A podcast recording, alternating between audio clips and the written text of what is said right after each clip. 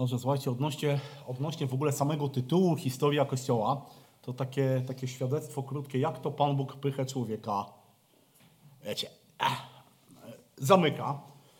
Yy, może zacznę nietypowo, bo zacznę od pizzy. Wiecie, no, generalnie jak, jak wygląda pizza, to wszyscy wiedzą, tak? Jest duża, okrągła. Yy, I kiedy, wiecie, kiedy myślałem sobie, zdałem ten szumny tytuł, że zacznę, zajmę się historią Kościoła, wiecie, to się okazało, że historia Kościoła to jest taka wielka pizza. I kiedy zacząłem się w to wgłębiać, to się okazało, że tak naprawdę ani moja wiedza nie jest taka, żeby mógł ogarnąć to wszystko.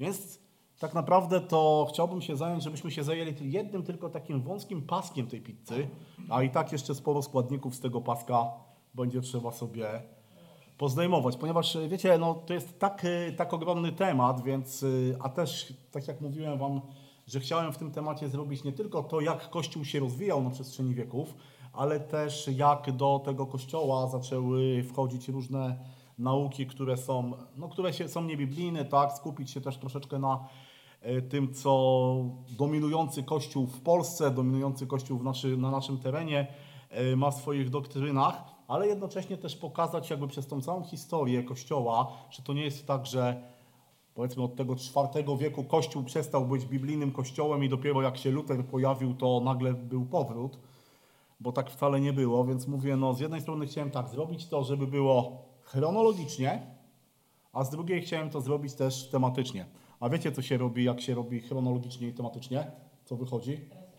Wychodzi chaotycznie.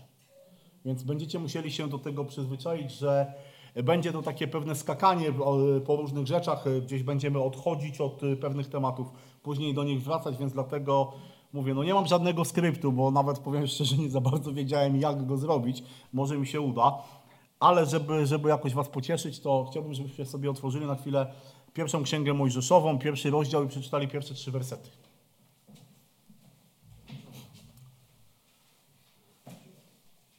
To tak na dobry początek historii Kościoła, słuchajcie, czy też historii zarysu, historii chrześcijaństwa. Na początku stworzył Bóg niebo i ziemię, a ziemia była pustkowiem i chaosem, ciemność była nad otchłanią, a Duch Boży unosił się nad powierzchnią wód i rzekł Bóg, niech stanie się światłość i stała się światłość. To jest właśnie odnośnie tego chaotycznie. Wiecie, na początku był chaos, ale później Pan Bóg z tego chaosu zrobił coś, co było kosmosem, co było porządkiem, więc mam nadzieję, że też to, co ja tutaj będę mówił, co jest, co będzie w pewien sposób no, chaotyczne i takie rozrzucane, no to Pan Bóg, Pan Bóg to y, uszereguje w ten sposób, że będziecie z tego mogli coś wyciągnąć. I tak naprawdę, kiedy mówimy sobie o historii chrześcijaństwa, no to musimy sobie powiedzieć, że historia chrześcijaństwa jest historią Kościoła. I tak naprawdę pierwszą rzeczą, nad jaką musimy się zastanowić, to pierwsze pytanie, co to jest Kościół? I tak naprawdę Kościół ma dwa wymiary. Pierwszy wymiar to jest ten wymiar duchowy. Tak? Kto jest głową Kościoła? Kto założył Kościół? Chrystus. Tak? Pan Jezus powiedział, ja zbuduję mój Kościół. Pan Jezus jest jego głową, Pan Jezus jest jego y, Panem, On go pielęgnuje, On go miłuje, on, y, Kościół podlega Chrystusowi, Kościół jest oblubienicą Chrystusa i co najwspanialsze w, w obietnicy Kościoła, to Pan Bóg powiedział, że po ten Kościół wróci. I to jest ten Kościół w wymiarze duchowym. Ja tak jak powiedziałem, no chciałbym się dzisiaj, żebyśmy zajęli się tym Kościołem, który jest w tym wymiarze bardziej ziemskim. Ponieważ wiecie, Pan Bóg powołał Kościół, Pan, Pan Jezus ustanowił Kościół, ale Pan Jezus zostawił Kościół na ziemi. Po co?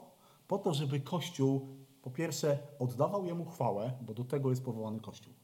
Gdzie dzisiaj mi się wydaje, że czasem koncepcja Kościoła jest taka, że Kościół jest do tego, aby pomagać ludziom, aby robić to, aby robić to, aby robić to. Nie.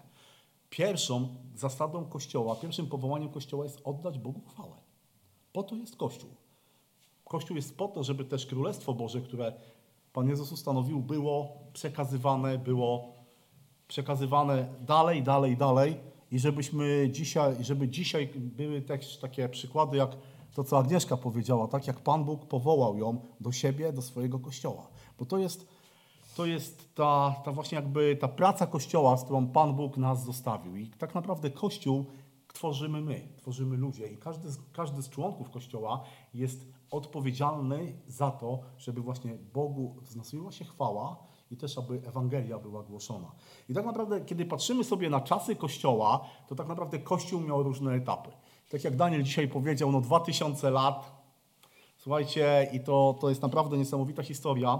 Dlatego ja bym chciał, żebyśmy dzisiaj zaczęli y, tak, sam początek tej historii. Co, co zdarzyło się, jak w ogóle Kościół powstawał, jak Kościół się rozwijał, co było charakterystyczne w tym ziemskim kościele, a później, jak Pan pozwoli, żebyśmy zobaczyli, jak ten kościół się zmieniał, jak wychodził z prześladowań, jak stał się, można powiedzieć, chrześcijaństwo stało się religią, która była religią dominującą i co się okazało, wcale nie było dobre dla Kościoła, że chrześcijaństwo stało się religią dominującą.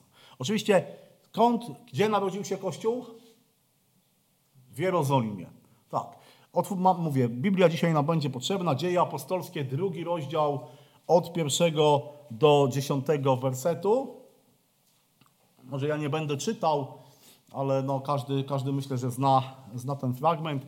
Dzień Zielonych Świąt, Dzień Pięćdziesiątnicy. Uczniowie, apostołowie nie tylko są razem i nagle pojawia się szum, Wszyscy byli na jednym miejscu, powstał szum jakby wie, e, wiejącego gwałtownie wiatru, napełnił cały dom, gdzie usiedli. Yy, drugi rozdział, pierwszy od jednego do dziesięć, drugi, tak? Drugi. Pięćdziesiątnica drugi. Nie? Pojawia się yy, Duch Święty, wstępuje na apostołów, na tych wszystkich, którzy tam byli. Jakby dowodem tego jest to, że oni zaczynają mówić różnymi językami, zbiega się tłum, i zobaczcie sobie w dziewiątym, dziesiątym wersecie, właściwie już od ósmego, jest powiedziane, że my, ci ludzie, którzy przybyli, słyszą co? Ewangelię? Słyszą zwiastowanie Bożych dzieł, co każdy słyszy we własnym języku. I co ciekawe, jakbyśmy sobie popatrzyli na te ja mówię, no nie przygotowałem też żadnej mapy, no przepraszam, musicie mi wybaczyć, bo obiecuję, że się poprawię, ale tutaj czytamy w dziewiątym wersecie. Partowie, Medowie, Elamici, mieszkańcy Mezopotamii, Judei, Kapadocji, Pontu, Azji, Frygii, Pamfilii, Egiptu, części Libii, położonej obok Cyreny i przechodnie rzymscy i tak dalej, i tak dalej. Wiecie, tak naprawdę te narody, te, ci ludzie, którzy tam byli, oni pochodzili z całego świata. I jak popatrzymy sobie właśnie na gdybyśmy mogli, mieli mapę i gdybyśmy sobie popatrzyli, jak to wyglądało, to tak naprawdę mamy tam ludzi, którzy są mieszkańcami Cesarstwa Rzymskiego, tak? Ale mamy też ludzi, którzy tak naprawdę do Cesarstwa Rzymskiego nie należeli, bo mamy Partów, mamy y, Elamitów, dobrze przeczytałem? Mhm, Elamitów, Partowie, Medowie to były ludy, które mieszkały poza Imperium Rzymskim. Mimo to byli w Jerozolimie. Mamy taki podział, wiecie, na narodowości.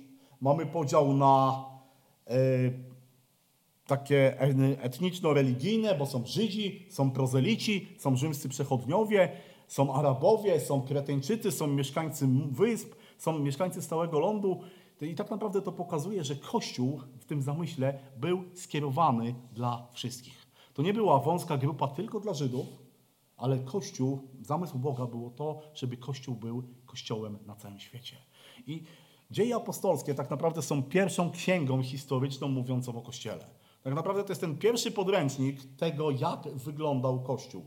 I nie tylko w tym duchowym wymiarze, ale też w tym takim, wiecie, no, materialnym, takim jak mamy dzisiaj, takim tutaj na ziemi. I tak naprawdę dzieje apostolskie pokazują nam albo skupiają się na Kościele, jak, jak Kościół rozwijał się w, te, na terenie Imperium Rzymskiego. Bo tak naprawdę, kiedy czytamy dzieje apostolskie, to musimy sobie zauważyć, że dzieje apostolskie mają dwóch głównych, że tak powiem, bohaterów. Piotra i Pawła. To są dwie takie postacie centralne y, dziejów apostolskich. Najpierw przez chyba 10 rozdziałów widzimy, jak Piotr działa, później widzimy działalność apostoła Pawła, widzimy y, o innych apostołach właściwie nie wiemy nic. No, poza Janem, który przez pewien czas występuje z Piotrem, poza Jakubem, o którym czytamy, że został ścięty, tak naprawdę nie wiemy z dziejów apostolskich przynajmniej, tam z historii Kościoła później możemy się dowiedzieć, że są jakieś tam e, informacje, że Tomasz się pojawia w Indiach, w Etiopii i tak dalej, i tak dalej, ale to nie są, wiecie, jakieś e, informacje, że tak powiem, no tak pewne jak Boże Słowo, ale Kościół jest pokazany, rozwój Kościoła jest pokazany jak Kościół w dziejach apostolskich, jak trafił z Jerozolimy do samego centrum Imperium Rzymskiego. I tak naprawdę y, nie możemy być pewni, jak kościoły powstawały na, na, na innych terenach niż, niż y, Imperium Rzymskie. Prawdopodobnie ci ludzie, którzy słyszeli w Dzień Pięćdziesiątnicy zwiastowanie Ewangelii, kiedy wrócili do swoich miejsc zamieszkania, tam też dalej głosili dobrą nowinę, bo dobrze jak poczytamy sobie te dzieje apostolskie, to widzimy, że ci ludzie się nawrócili, zostali ochrzczeni i potem oni dalej szli i zakładali, zakładali Kościół. I kiedy, kiedy sobie popatrzymy na, na to, jak, jak to dzieło było kontynuowane, to mówię, ja bym chciał dzisiaj tutaj w naszym, na naszych zajęciach, czy dzisiaj, czy w kolejne dni, zająć się właściwie tylko tym, co działo się na tym wąskim pasku Imperium Rzymskiego i tak jak powiedziałem, jeszcze troszeczkę tych składników z tego pozdejmować. I tak naprawdę pierwszą rzeczą, musimy, na jaką chcemy zwrócić uwagę, to jak wyglądała organizacja pierwszego kościoła, jak wyglądała organizacja pierwszych zborów. Po pierwsze, zbór, gdzie zbierali się ludzie wierzący? Zbór w Jerozolimie zbierał się przede wszystkim na początku w świątyni. Później zaczęto spotykać się w synagogach, a kiedy z- zaczęły się prześladowania, zaczęto również spotykać się w domach prywatnych. I zobaczcie, jak mamy dzieje apostolskie, 12 rozdział, 12-12, to jest historia, kiedy Piotr siedzi w więzieniu, kiedy Pan Bóg posyła anioła i Piotra wyprowadza z tego więzienia, to czytamy, gdy sobie to uświadomił, a więc kiedy zobaczył, że jest wolny, to co? Udał się do domu Marii, matki Jana, którego nazywano Markiem, gdzie było wielu zgromadzonych na modlitwie. A więc zobaczmy, chrześcijanie spotykali się w prywatnych domach. W liście do Koryntian 16-19 czytamy Pozdrawiają was zbory azjatyckie, pozdrawia was w Panu serdecznie Akwila i Pryscylla ze zborem, który jest w ich domu. W liście do Kolosan też widzimy y, Pozdrówcie braci z Laodyceje i Nymfasa i zbór, który jest w jego domu.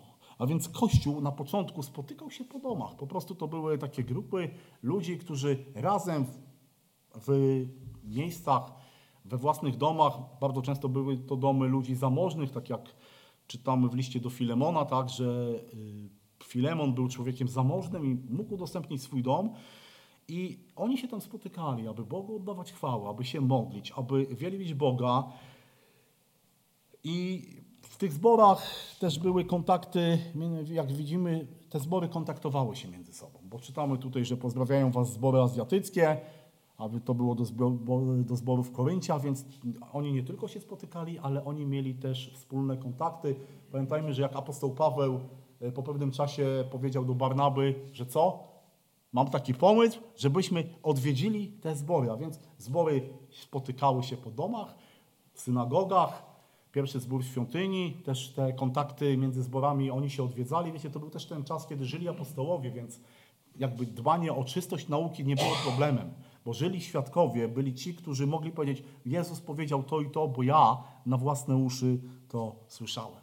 W zborach ustanawiano też przywódców. Bo wiecie, musimy pamiętać, że Kościół jakby jest z jednej strony, tak jak mówię, organizacją duchową, ale z drugiej strony jest organizacją na ziemi. I ta organizacja potrzebuje ludzi, potrzebuje miejsc spotkań, potrzebuje tych, którzy będą o nią dbali.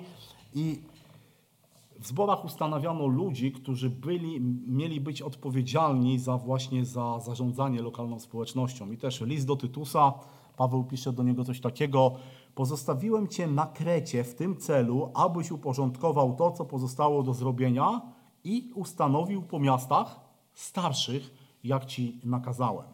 Do Tymoteusza Paweł pisze, Starszym, którzy dobrze swój urząd sprawują, należy oddawać podwójną cześć, zwłaszcza tym, którzy podjęli się zwiastowania słowa i nauczania. A więc widzimy starszych, którzy są powoływani przez apostołów, przez ich uczniów, później ci starsi byli powoływani przez zbór i ich zadaniem było dbanie o porządek i nauczanie Bożego Słowa. Tak jak powiedziałem, co jeszcze charakteryzowało Kościół, to jest to, że oni odwiedzali się wzajemnie i wymieniali korespondencję między sobą, bo tak naprawdę listy z Nowego Testamentu, które my dzisiaj mamy jako kanon, tak, jako Nowy Testament, apostoł Paweł pisząc list, nie wiem, do Koryntian, do Galacjan, wcale nie, nie myślał, że jego list będzie kiedyś czytany na nabożeństwach w Grodzisku Mazowieckim. No, nawet nie, myśl, nie myślał, że w ogóle będzie coś takiego jak Grodzisk Mazowiecki, tak? Ale te listy były czytane, przekazywane i też Paweł pisze na przykład, a gdy ten list będzie u was odczytany, postarajcie się o to, aby został odczytany także w zborze Laodycy, Laodycyjczyków, a ten, który jest w Laodycei i wy też, prze, y, też przeczytajcie. A więc widzimy, że Kościół był tą organizacją, która trzymała się razem. Kolejną rzeczą, jaką, jaka jest ważna, mi się wydaje, bardzo ważna w Kościele, w tym pierwszym Kościele, to było to, że chrześcijanie pierwszego wieku wierzyli, to już się kiedyś chyba tym dzieliłem, oni wierzyli w rychłe przyjście Pana Jezusa i Dnia Pańskiego. Wiecie, to było coś, co cementowało te zbory, coś, co w pewien sposób też pozwalało tym zborom funkcjonować w takim ciągłym oczekiwaniu na przyjście Pana Jezusa. I czytamy, że oni czekali na ten Dzień Pański. To było coś, co, tak jak powiedziałem, ten Kościół cementowało. Oni wierzyli w Boga, wierzyli w moc Pana Jezusa i wierzyli w to, że Pan przyjdzie, aby ich zabrać do siebie. I kilka wersetów. Pierwszy list do Koryntian 5:5. Oddajcie takiego szatanowi na zatracenie ciała, aby duch był zbawiony w dzień pański. W pierwszym liście do Tesaloniczan czytamy sam bowiem dokładnie, sami bowiem dokładnie wiecie, iż dzień pański przyjdzie jak złodziej w nocy. List do Tesaloniczan, abyście się nie, nie tak szybko dali się zbałumucić i nastraszyć, czy to przez jakieś wyrocznie, czy przez mowę, czy przez list, rzekomo przez nas napisany, jakoby już nastał Dzień Pański. Kościół czekał na Dzień Pański. Wiecie, i to jest wspaniałe w, tym, w tej wierze pierwszego Kościoła, że oni czekali, oni byli, mówię, to było, wiecie, takie życie ciągle w gotowości. Oni nie wiedzieli kiedy, ale oni czekali. I już kiedyś chyba na jednej usłudze dzieliłem z tym, że my też jako Kościół dzisiaj, Kościół czasów ostatecznych, które widzimy, że są, powinniśmy też takiej rzeczy się nauczyć. I tak naprawdę to wszystko, co było w pierwszym kościele, powinno być charakterystyczne dla nas, że powinniśmy mieć społeczność. Dzisiaj wielu ludzi mówi, nie potrzebuje społeczności. Chyba wiecie, to jest jeden z najfajniejszych ostatnio pomysłów, jakie szatan wrzucił ludziom wierzącym. Nie potrzebuje społeczności, bo mam internet. Tak? I oczywiście w internecie, ja zawsze mówię, słuchajcie, w internecie są wspaniałe rzeczy, wspaniałe kazania, wspaniałe, usługi, wspaniałe relacje z konferencji, ale to, co zawsze powtarzam i będę powtarzał, jako, o ile Pan Bóg mi pozwoli do znudzenia, nic, nic nigdy nie zastąpi Ci osobistej społeczności z Bogiem i społeczności z osobami wierzącymi. Bo po to też Kościół został ustanowiony, żeby budować się nawzajem. I ja jestem po to, żeby budować Was, Wy jesteście po to, żeby budować mnie. Każdy z nas ma siebie budować. I tak naprawdę to były te, te podstawy kościoła, tego pierwszego kościoła. Spotykali się, mieli starszych, którzy dbali o czystość nauki. Dzisiaj też czystość nauki, słuchajcie, zawsze była ważna w pierwszym kościele, tak samo i dzisiaj, ponieważ no, też widzimy, że też Biblia, zresztą Nowy Testament przed tym ostrzegał, że w czasach ostatecznych będzie wielu nauczycieli, którzy będą mówili co? To, co ucho łechce. Nie? Bo szatan będzie tak chciał, żeby ludzie mówili, jesteście dobrzy. Słuchajcie, inaczej to brzmi, kiedy ktoś przychodzi i mówi, że jesteś grzesznikiem, potrzebujesz zbawienia, a inaczej jak ktoś mówi, nie jesteś taki zły, są gorsi od ciebie.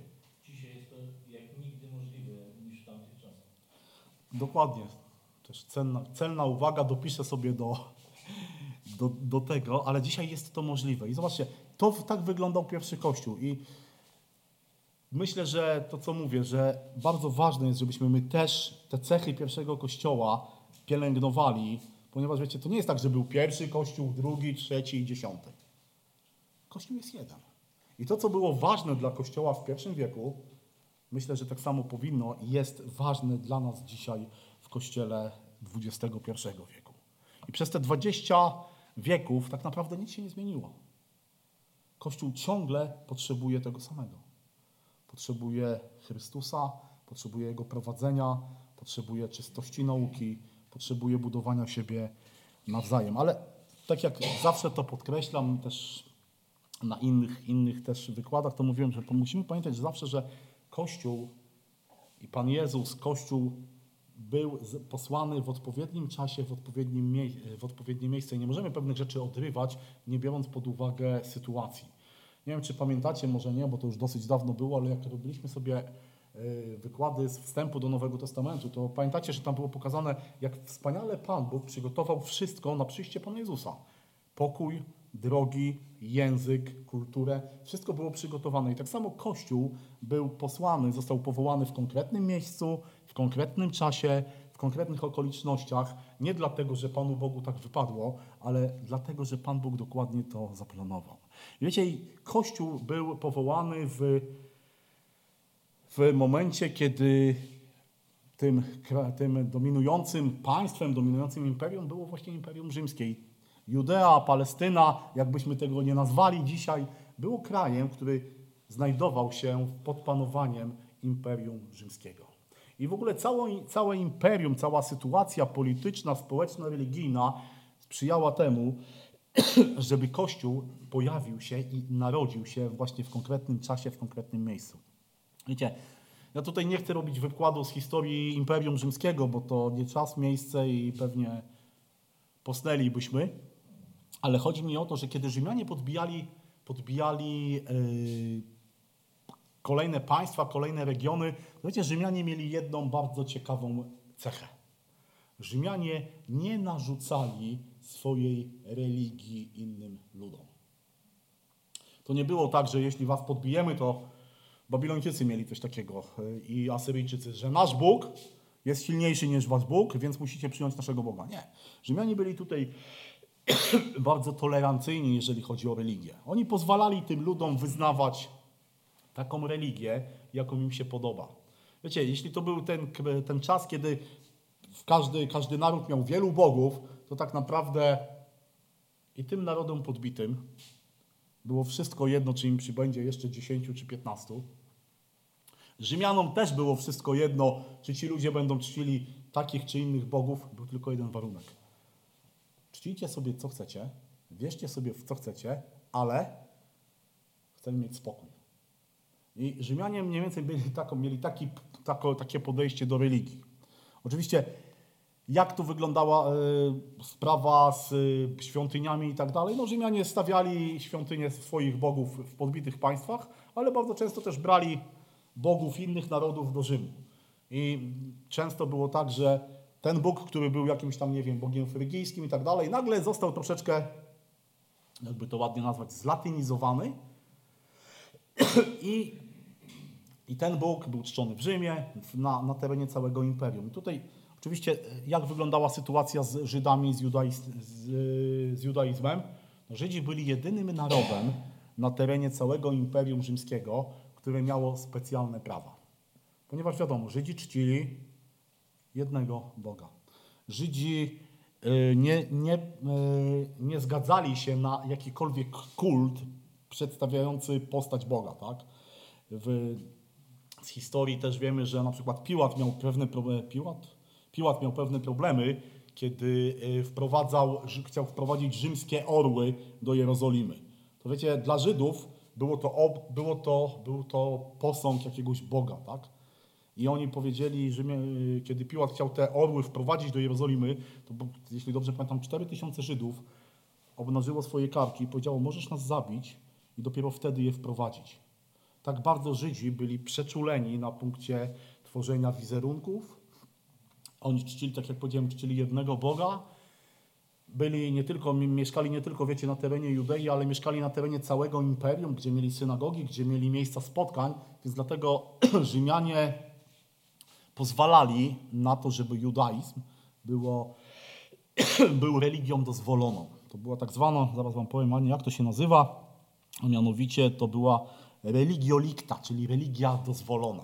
I tak naprawdę Żydzi mieli e, jako jedyni w imperium możliwość tego, że nie musieli oddawać czci posągom. Byli zwolnieni ze służby wojskowej, ponieważ rzymskie legiony czciły poszczególnych bogów i one nawet miały w swojej nazwie jakieś tam odniesienia do tego. Dlatego żyli, Żydzi byli z tego zwolnieni. Dlaczego o tym mówię? Ponieważ tak naprawdę na początku historii chrześcijaństwa chrześcijanie byli postrzegani jako część judaizmu. I tak naprawdę Rzymianie na początku nie mieli nic do chrześcijaństwa, ponieważ uważali chrześcijan za część jakiegoś tam żydowskiego odłamu. Zobaczcie, y, też Dzieje Apostolskie, 18 rozdział od 12 do 16 wersetu.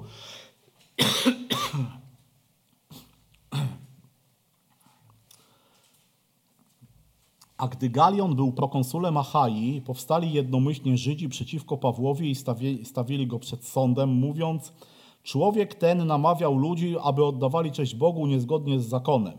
A gdy Paweł miał już otworzyć usta, rzekł Galion do Żydów: Gdyby chodziło o jakieś bezprawie albo niegodziwy czyn, ująłbym się, rzecz zrozumiała za wami, Żydzi. Skoro jednak spór dotyczy słów i nazw i waszego własnego zakonu, sami się tym zajmijcie, ja nie chcę być sędzią w tych sprawach i przepędził ich z sądu.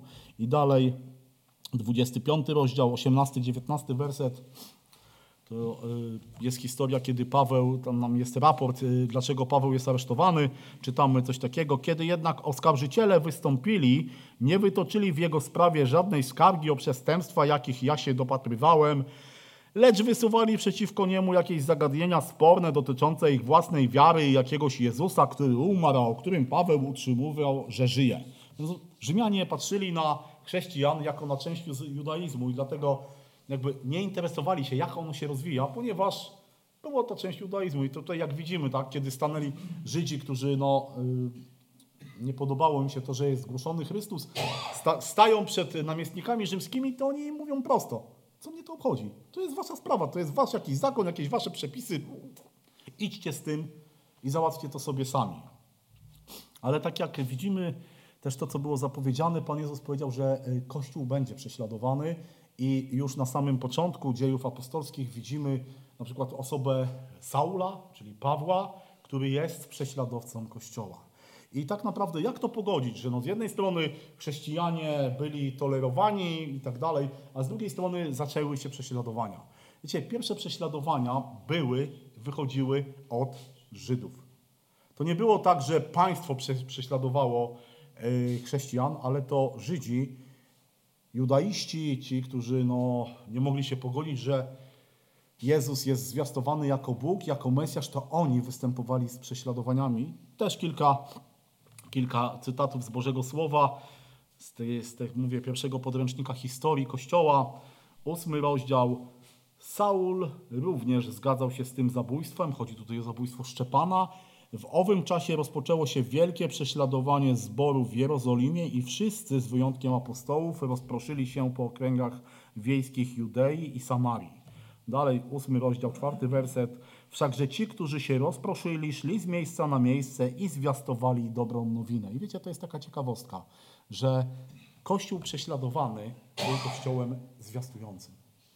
To było niesamowite, że ci ludzie, którzy tak naprawdę uciekali, to wiecie, jak oni uciekli do innego miasta, oni się nie, nie chowali, tylko tak jak czytamy, szli z miejsca na miejsce i zwiastowali dobrą nowinę. I tak, takie skojarzenie mam teraz, kiedy czytamy to niedziela o tych y, ludziach, którzy są z kościoła prześladowanego, to zobaczcie, to jest to samo. Oni też tam, gdzie są, w więzieniach, gdzieś w ukryciu, dzielą się dalej z Ewangelią. Ja mówię, Kościół, jak zadanie Kościoła przez te 20 wieków, nic się nie zmienia. Dalej czytamy, 15, 13 rozdział, 50 werset. Żydzi zaś podburzyli pobożne i dostojne niewiasty oraz wybitne osobistości w mieście i wzniecili przeciw Pawłowi i Barnabie prześladowania i wypędzili ich ze swojego okręgu. Kto wzbudził prześladowania? Żydzi. Dalej, dzieje apostolskie 17-13. A gdy się dowiedzieli Żydzi w Tesalonice, że i w Berei Paweł głosi Słowo Boże, udali się tam judząc i podburzając pospólstwo. Inny fragment. A gdy te siedem dni miały się ku końcowi, ujrzeli go w świątyni Żydzi z Azji, podburzyli cały tłum i rzucili się na niego. To jest 21 rozdział.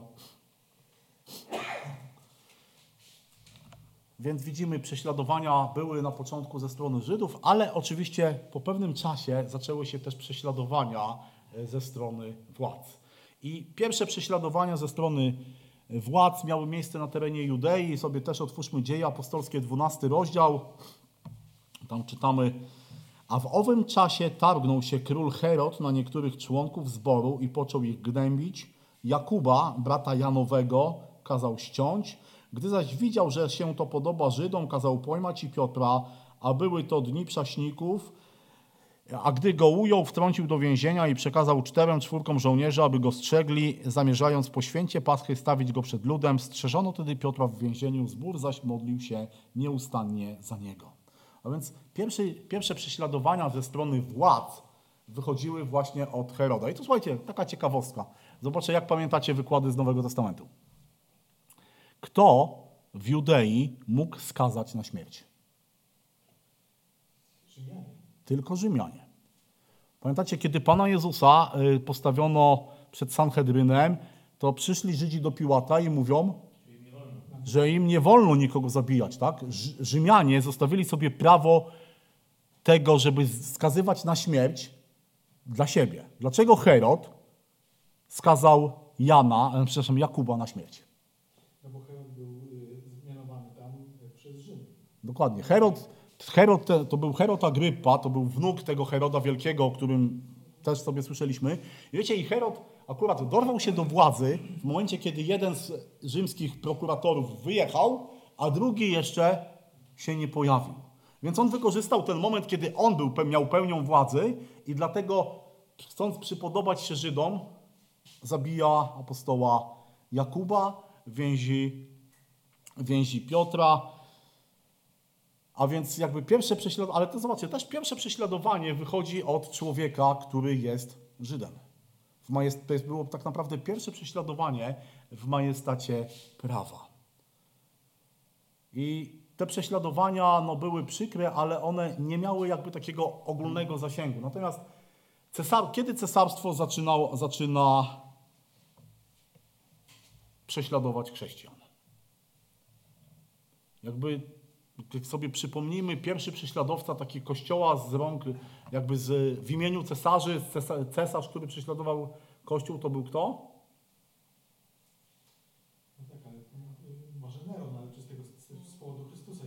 Neron, jakby pierwszym cesarzem, który prześladował, zabijał w bestialski sposób chrześcijan, był Neron. Neron był człowiekiem, był cesarzem, który y, dobrze się zapowiadał, ponieważ był człowiekiem, który miał bardzo szerokie horyzonty filozoficzne. Taki, wiecie, był, był y, no można powiedzieć, człowiekiem, który y, tam bodajże Seneca, taki filozof, miał bardzo duży na niego wpływ, więc był człowiekiem wykształconym, ale w pewnym momencie e, można powiedzieć, że zaczął uciekać się do despotyzmu i do przemocy. I tak naprawdę tym, co, e, co spowodowało prześladowanie chrześcijan, to jak Daniel powiedział, to nie było wcale to, że Neron nagle, wiecie, zapoznał się z doktrynami chrześcijańskimi i stwierdził, ojejku, to nie jest to. Co oni robią? To są ludzie, których totalnie nie mogę mieć. Wiecie, tak naprawdę prześladowanie chrześcijan wynikło troszeczkę z, jakby to powiedzieć, chrześcijanie stali się troszeczkę y, kozłem ofiarnym. Bo dlaczego? Otóż w 64 roku naszej ery w Rzymie wybuchł pożar. Był to wielki pożar, w którym tak naprawdę chyba z 12 dzielnic Rzymu spłonęło 9 albo 10. I bardzo szybko zaczęła się taka pogłoska, że tym, kto wywołał pożar, był właśnie Neron, ponieważ Neron miał wielkie plany budowy nowego Rzymu, swojego pałacu i tak dalej. A ponieważ Rzym był ciasno zabudowany, więc trzeba było coś zrobić, żeby przygotować sobie plac budowy. I kiedy te pogłoski zaczęły się y, szerzyć po imperium, że to Neron podpalił Rzym, trzeba było znaleźć kozła ofiarnego. I słuchajcie, przeczytam wam pewien cytat z rzymskiego historyka Stacyta. To jest, on wyda, wydał takie księgi, które są zwane rocznikami on tam opisuje po kolei, co się działo w, w Imperium Rzymskim i cyt, Tacyt napisał coś takiego odnośnie właśnie poziomu pożaru Rzymu. Nie ustępowała hańbiąca pogłoska i nadal wierzono, że pożar był nakazany. Aby więc ją usunąć, podst podstawił Neron winowajców i dotknął najbardziej wyszukanymi kaźniami tych, którzy znie których znienawidzono dla ich sromot, a których gmin nazywał chrześcijanami. Początek tej nazwie dał Chrystus, który za panowania Tyberiusza skazany został na śmierć przez prokuratora Poncjusza Piłata, a przytłumiony na razie zgubny zabobon znowu wybuchnął nie tylko w Judei, gdzie się to zło, zło wylęgło, lecz także w stolicy, dokąd wszystko, co potworne albo sromotne zewsząd napływa i licznych znajduje zwolenników. Schwytano więc naprzód tych, którzy tę wiarę publicznie wyznawali, potem na podstawie ich zeznań ogromne mnóstwo innych i udowodniono im nie tyle zbrodnie podpalenia, ile nienawiść ku rodzajowi ludzkiemu. A śmierci ich przydano na urągowisko, że okryci skórami dzikich zwierząt ginęli, rozszarpywani przez psy, albo przybici do krzyżów, albo przeznaczeni na pastwę płomieni i gdy, i gdy zabrakło dnia, palili się służąc za nocne pochodnie. Na to widowisko ofiarował Neron swój park i wydał igrzysko w cyrku, gdzie w przebraniu woźnicy z tłumem się zmieszał lub na wozie stawał. Stąd chociaż ci ludzie byli winni i zasługiwali na najsurowsze kary, budziła się ku nim litość, jako że, jako że nie dla pożytku państwa, lecz dla zadośćuczynienia okrucieństwu jednego człowieka byli traceni. I tak jak powiedziałem, to były czasy, kiedy przez kilka, kilka lat, głównie na terenie Italii, ale nie tylko, Neron jakby pozwalał, pozwalał na to, żeby chrześcijanie byli zabijani. Ale zobaczcie, jedna ważna rzecz odnośnie Kościoła. Oni byli powszechnie znani. Już za czasach, w czasach Nerona, nawet wcześniej, chrześcijaństwo było w Rzymie. To później będzie bardzo ciekawe, jeżeli dojdziemy do historii, czy Piotr był pierwszym biskupem Rzymu. I ci ludzie, czytamy o nich, że oni publicznie wyznawali swoją wiarę. I to była wiara w Chrystusa. Wiara w Pana Panów i Króla Królów. Dlaczego więc, jakie były powody prześladowań? Dlaczego chrześcijanie zosta- byli prześladowani? Bo zobaczcie, Tacyt pisze tutaj o takich ciekawych rzeczach. Mówi o, e, że byli, e, znienawidzono ich dla ich sromot. Że byli ludźmi, którzy no, oddawali się najgorszym instynktom. Wiecie, tak naprawdę, y, żeby zrozumieć, dlaczego chrześcijanie byli prześladowani, to musimy się zastanowić, y, o co, jakie były tego powody. Co chrześcijanie mieli, że tak powiem, na sumieniu, że Neron mógł wykorzystać to do tego, żeby zwalić na nich winę i zobaczcie, lud się nawet nie buntował. I wiecie, tutaj mów- mówię, musimy troszeczkę odejść od chronologii i teraz przejdziemy do chaosologii. I kiedy patrzymy sobie na to, co, o co oskarżano Rzymian, yy, chrześcijan, to tak naprawdę pierwszą rzecz, yy, to co napisał yy, Tacyt, że wiecie, co posłużyło Neronowi głównie za powód podpalenia? Otóż chrześcijanie głosili to, że oczekują na sąd ostateczny. Sąd, który będzie przy pomocy ognia. I kiedy, wiecie, kiedy Neron podpalił Rzym to i musiał kogoś znaleźć, no to samo się nasuwało to, że chrześcijanie mówią dużo o ogniu, o sądzie, no to mamy, mamy dobry pretekst, nie? Inny, wiecie, słuchajcie, kolejna rzecz, dla Rzymian chrześcijan, chrześcijaństwo, chrześcijanie byli ateistami, ponieważ nie oddawali czci żadnemu widzialnemu Bogu. Wiecie, bo każdy, każdy mieszkaniec Imperium Rzymskiego mógł sobie iść do tej czy innej świątyni, złożyć taką czy inną ofiarę przed posągiem, tak, bo to jest Bóg, jestem ja. Natomiast chrześcijanie nie mieli nikogo, nie mieli posągu, przed kim mogliby składać ofiary. A więc byli ateistami. Na dodatek, zobaczcie, to o czym też nie można pamiętać, według prawa, kim był Jezus według prawa rzymskiego? Niewolnikiem poddanym. niewolnikiem, poddanym, gorzej, buntownikiem. On zginął za co? Słuchajcie, tak naprawdę oficjalny, oficjalny powód śmierci Jezusa to było to, że czyni siebie królem.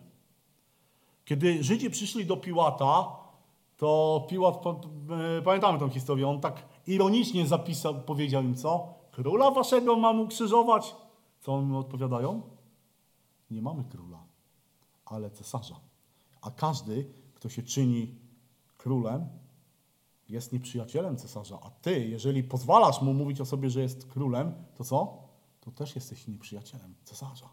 A Piłat miał problemy z, z Cezarem, więc wiecie, kiedy, dostał, kiedy usłyszał coś takiego, po prostu poświęcił Jezusa dla, dla swojej kariery. To też taka ciekawa rzecz. Dla kogo dzisiaj ludzie są gotowi poświęcić Jezusa? No mówię, to są, wiecie, to są takie niuansiki, ale kiedy się o tym myśli, jak wielu ludzi dzisiaj jest gotowych poświęcić Jezusa dla swojej kariery, dla swojego widzimisię, dla swojego grzechu. Piłat poświęcił Jezusa i dla Rzymian Jezus był buntownikiem. Pamiętajmy jeszcze, że chrześcijaństwo głosiło to, że wszyscy ludzie są równi wobec Boga. Że wszyscy ludzie są równi. To chrześcijaństwo, wiecie, to nie jest tak, że to w XX wieku ktoś tam wymyślił, że wszyscy ludzie są równi. Nie, to chrześcijanie pierwsi mówili, w oczach Boga każdy jest równy. Nie wiem, czy pamiętacie, że 80% rzymskiego społeczeństwa to byli niewolnicy. 20% nie. No to nagle, kiedy ci niewolnicy zaczną słyszeć, że są równi panom, to było to jawne wezwanie do buntu. Inna rzecz, o którą nawoływano, y, y, oskarżano chrześcijan, to jest to, że słyszano o cudach, uzdrowieniach, więc zaczęto nazywać, chrze- podejrzewać chrześcijan o uprawianie czarnoksięstwa i magii. Inny powód, pojawiały się pogłoski o rytualnych mordach, kanibalizmie, spożywania krwi, spożywania ludzkiego ciała, no bo słyszano, że Jezus powiedział, oto jest ciało, oto jest krew. Słyszano, wiecie, oskarżano ich o kazirodztwo, o orgie, ponieważ no, mówili do, sobie, y, do siebie siostro, bracie. Słyszano o po- pocałunkach, y, pocałunku świętym. I wiecie, i tak naprawdę to, to, co oskarżano chrześcijan, to były jakieś tam, wiecie, pogłoski, poglądy, takie, znaczy pogłoski, plotki.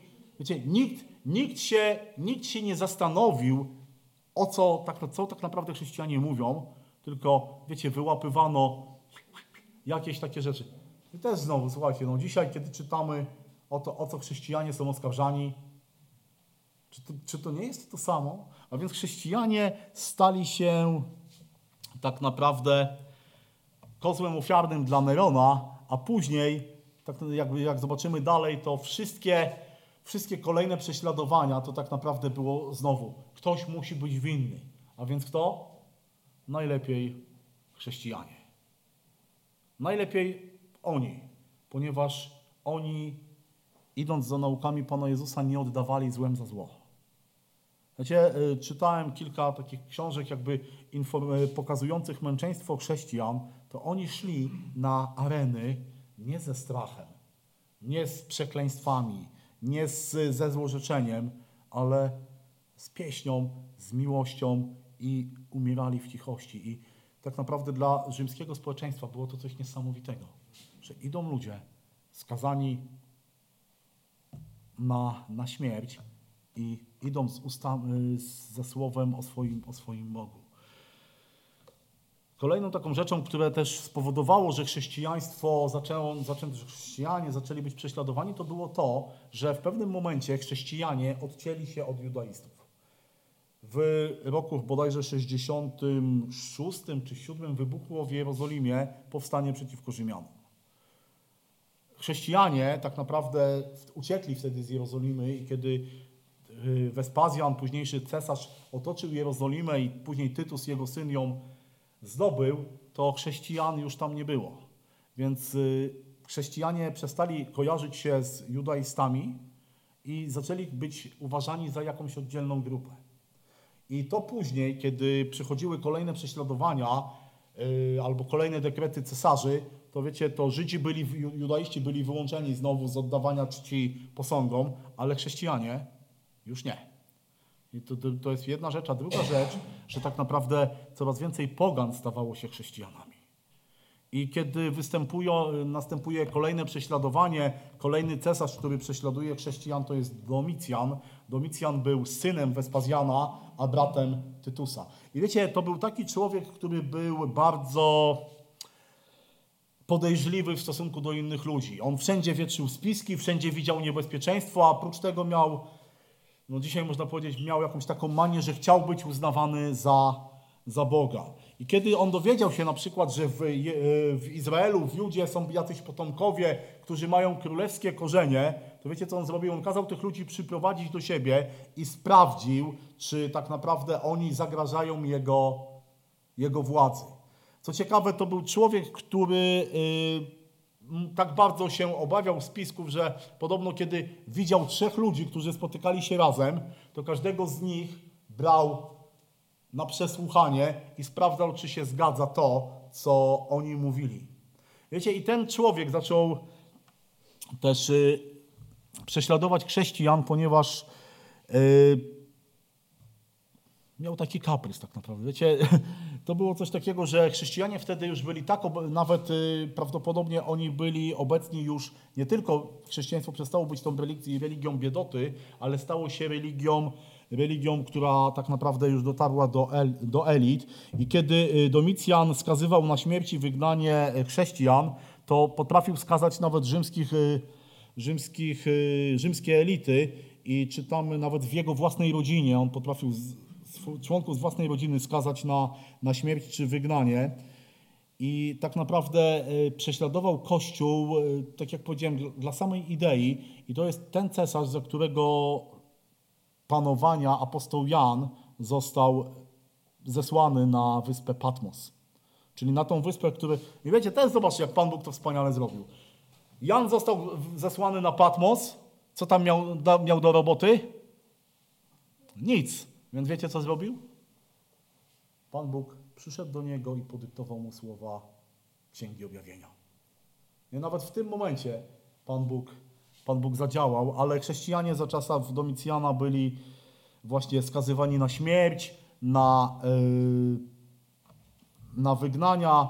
Tak naprawdę kazano chrześcijanom składać ofiary przed ołtarzami bogów, a oczywiście oni nie zgadzali się na to i dlatego yy, chrześcijanie byli y, skazywani na spalenie, ukrzyżowanie. Wiecie, Domicjan był mistrzem, nawet przewyższył samego Nerona jakby w okrucieństwie y, prześladowań. Na razie dzięki Bogu, słuchajcie, dobrnęliśmy do tego, że popatrzyliśmy sobie właściwie na pierwszy wiek. Już w pierwszym wieku było dwóch prześladowców. Było niebezpie- dwóch prześladowców, Neron i y, Domicjan.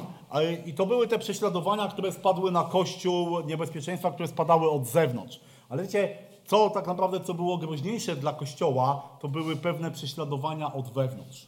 Znaczy prześladowania, może to jest złe słowo, ale pewne rzeczy, które zaczęły atakować Kościół nie od y, jakby ze strony fizycznej, ale od strony duchowej. Bo tak naprawdę w pierwszym wieku chrześci, chrześcijanie, y, y, kościoły zaczęły zmagać się z dwoma, z dwoma no, rzeczami, które można powiedzieć pewnymi herezjami albo pewnymi odstępstwami od nauki. I pierwsza z nich to jest y, takie coś, co ja nazwałem herezja legalistyczna. Otóż w liście do Galacjan, do Filipian y, widzimy, że do zborów, w zborach pojawiali się ludzie, chrześcijanie, ale pochodzenia judaistycznego, którzy mówili co? Jeżeli jesteście chrześcijanami, to musicie się obrzezać, przestrzegać sabatu, przestrzegać prawa mojżeszowego i tak dalej, i tak dalej.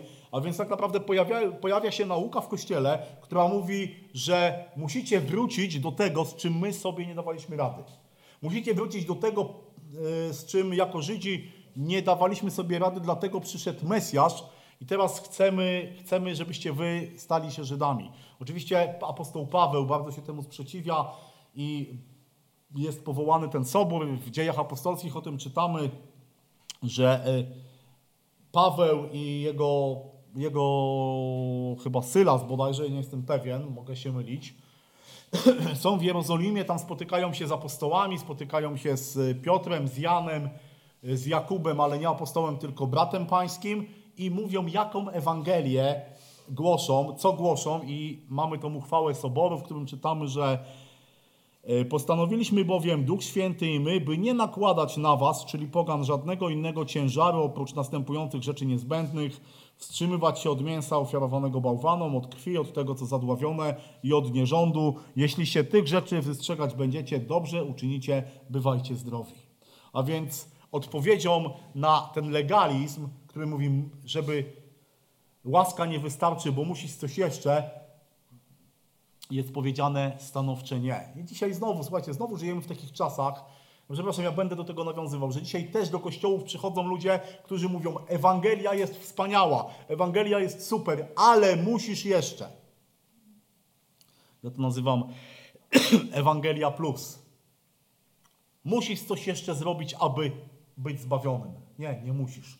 A drugą rzeczą, to y, tą herezją, która zagrażała Kościołowi, to, były gno, to były gnostycyzm, to była gnoza. Wiecie, gnoza, tak naprawdę ciężko jest powiedzieć, na czym polegała gnoza, ponieważ było tam tyle różnych odcieni tej nauki, że tak naprawdę jak próbowałem sobie to jakoś tam zdefiniować, poukładać, poddałem się. Ale generalnie zasad, e, zasada była taka, że gnosty, gnostycyzm to była taka próba połączenia chrześcijaństwa z grecką filozofią. Gnostycy oddzielali, głosili coś takiego, że materia jest zła, natomiast duch jest dobry.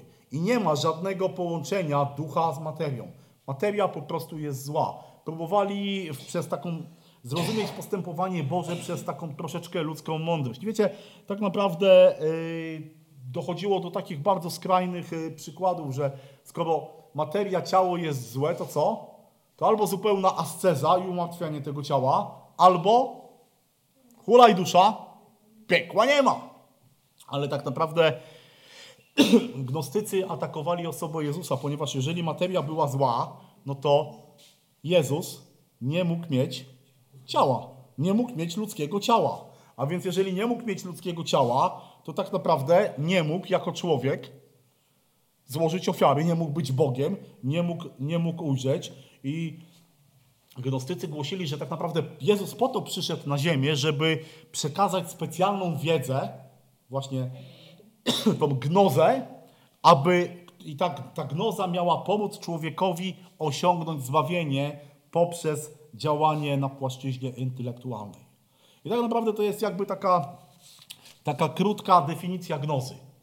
A więc zobaczmy, pierwszy, pierwszy wiek, z jednej strony prześladowania przez cesarzy, którzy byli szalonymi ludźmi, z drugiej strony do kościoła zaczyna, w kościele zaczyna się pojawiać fałszywa nauka, która próbuje tą, ten strumień chrześcijaństwa, ten strumień ludzi, którzy podążają za Bożą łaską, skierować troszeczkę inaczej. I tak jak powiedziałem, już pierwszy wiek robi, y, pokazuje, że Kościół w Kościele spełnia się to, co Pan Jezus powiedział, że będzie prześladowany, że będzie y, narażony na fałszywe nauki, ale wiecie, co jest najpiękniejsze? Pan Jezus powiedział, ja zbuduję Kościół mój i co? I bramy piekielne go nie, nie przemogą. Bramy piekielne go nie zwyciężą. I pierwszy wiek jest takim wstępem do prześladowań. Tak naprawdę, jeżeli chodzi o prześladowanie ze strony cesarstwa, to nie było jeszcze żadnych ustaw regulujących jakby stosunek Rzymu do chrześcijaństwa. Po prostu prześladowania, tak jak widzieliśmy, za Nerona były, byli, y, chrześcijanie byli kozłami ofiarnymi, za Domicjana byli, no można powiedzieć, y, poddani efektowi jego szaleństwa. Drugi wiek, y, kiedy drugi wiek tak naprawdę to jest taki wiek, kiedy sytuacja cesarstwa rzymskiego się troszeczkę pogarsza. Otóż pamiętamy, jak y, mówiliśmy o Nowym Testamencie, o przed, czasach przed Panem Jezusem, to tam był ten czas, kiedy ten była ta Pax Romana, to imperium było potężne, wielkie, mocne. Natomiast w drugim i trzecim wieku imperium zaczyna się chwiać. Wiecie, coraz y, częściej y, pojawiają się bunty, pojawiają się uzurpatorzy, pojawiają się bunty całych prowincji, legiony się buntują i tak naprawdę musimy pamiętać, że Imperium Rzymskie było zlepkiem różnych narodów.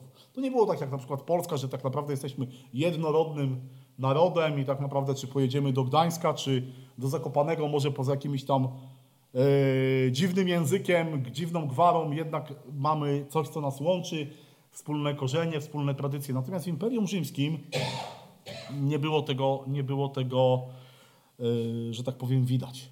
I tak naprawdę y, cesarze, którzy zaczęli sobie zdawać sprawę, że to imperium zaczyna się rozłazić, rozpadać, potrzebowali czegoś, co zacznie jednoczyć to imperium. Ale ponieważ mamy różne kultury, różne nawet języki, różne zwyczaje, więc co jednoczy to imperium? E, tam, chrześcijanie. A tam nienawiść. To coś pozytywnego, no coś, co łączy ludzi? To pozytywne hasła muszą być. Cesarz. Jedynym czym, co łączy całe imperium jest cesarz. Głowa tego imperium. Głowa tego państwa. Więc tak naprawdę cesarze zaczęli ratować sytuację w ten sposób, że to, co będzie nas jednoczyć, to jest osoba cesarza. No ale trzeba coś, jak ja to mówię, podrasować troszeczkę tego cesarza. No bo cesarz to kto? Człowiek. No i raz ten, raz ten. Ale jeżeli cesarz stałby się Bogiem, to jest już coś. A ponieważ tak naprawdę wszystkie te narody czczą różnych bogów, to dobrze będzie, jeżeli jeszcze sobie do tego panteoniku dołożą kolejnego człowieka. A więc zaczęto, e, poszczególni cesarze zaczęli wprowadzać kult osoby cesarza. Niektórzy tylko jako adorację, inni już jako bóstwo. Kolejna, a więc y, wiecie, chrześcijanie, kiedy stawali przed e, koniecznością czczenia cesarza, oddawania mu boskości, boskiej czci, co mogli powiedzieć?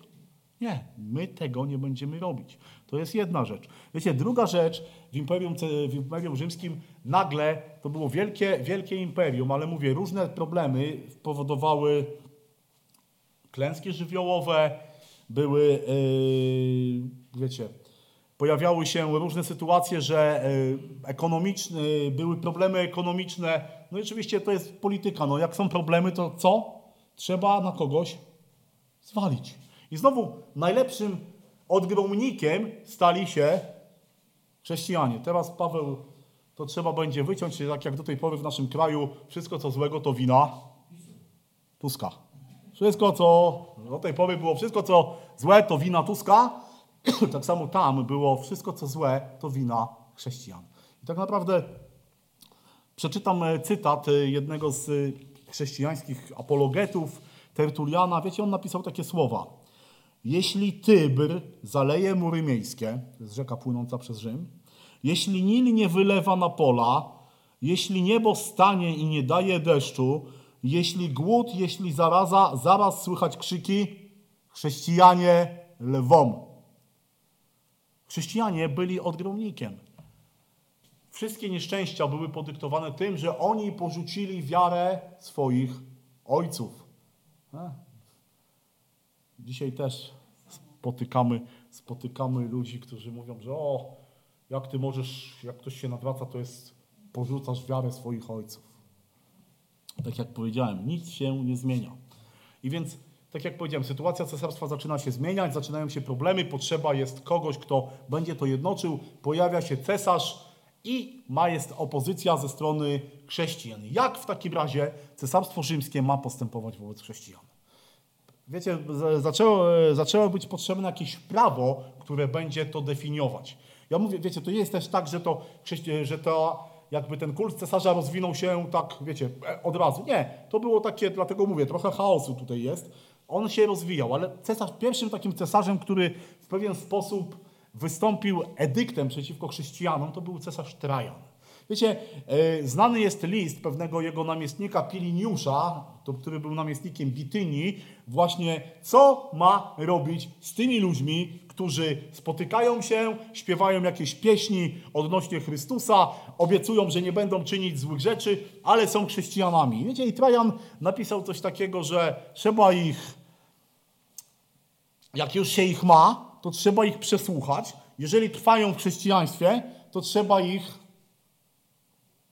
no, że tak powiem, y, wyeliminować. Ale Trajan powiedział coś takiego, ale nie trzeba ich szukać.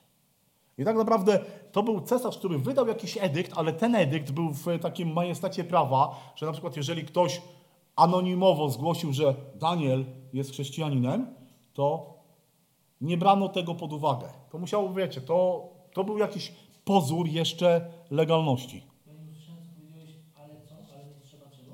Ich szukać. Trajan napisał temu namiestnikowi na zasadzie, no jak już są, no to się nimi zajmij, to ich skaż na śmierć, więzienie, na co chcesz, ale nie szukaj ich. Więc ktoś kiedyś powiedział, że Trajan, gdyby, gdyby Trajan znał chrześcijaństwo, stałby się chrześcijaninem.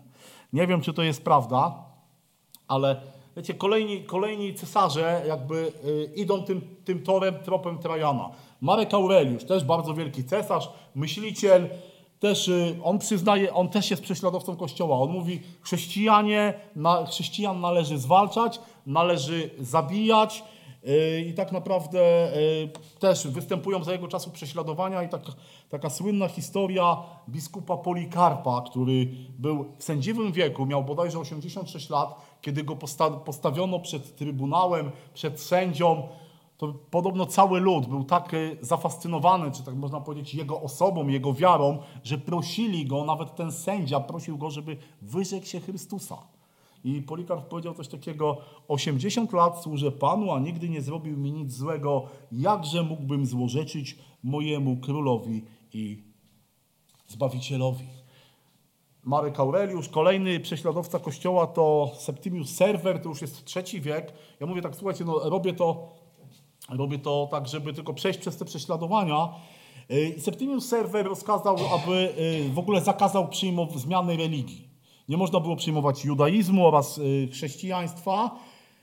I tak naprawdę władze miały, po raz pierwszy serwer wydał taki edykt, że nie należy tylko ścigać nawróconych, ale przede wszystkim on po raz pierwszy uderzył w, w przywódców kościoła, w przełożonych, w biskupów.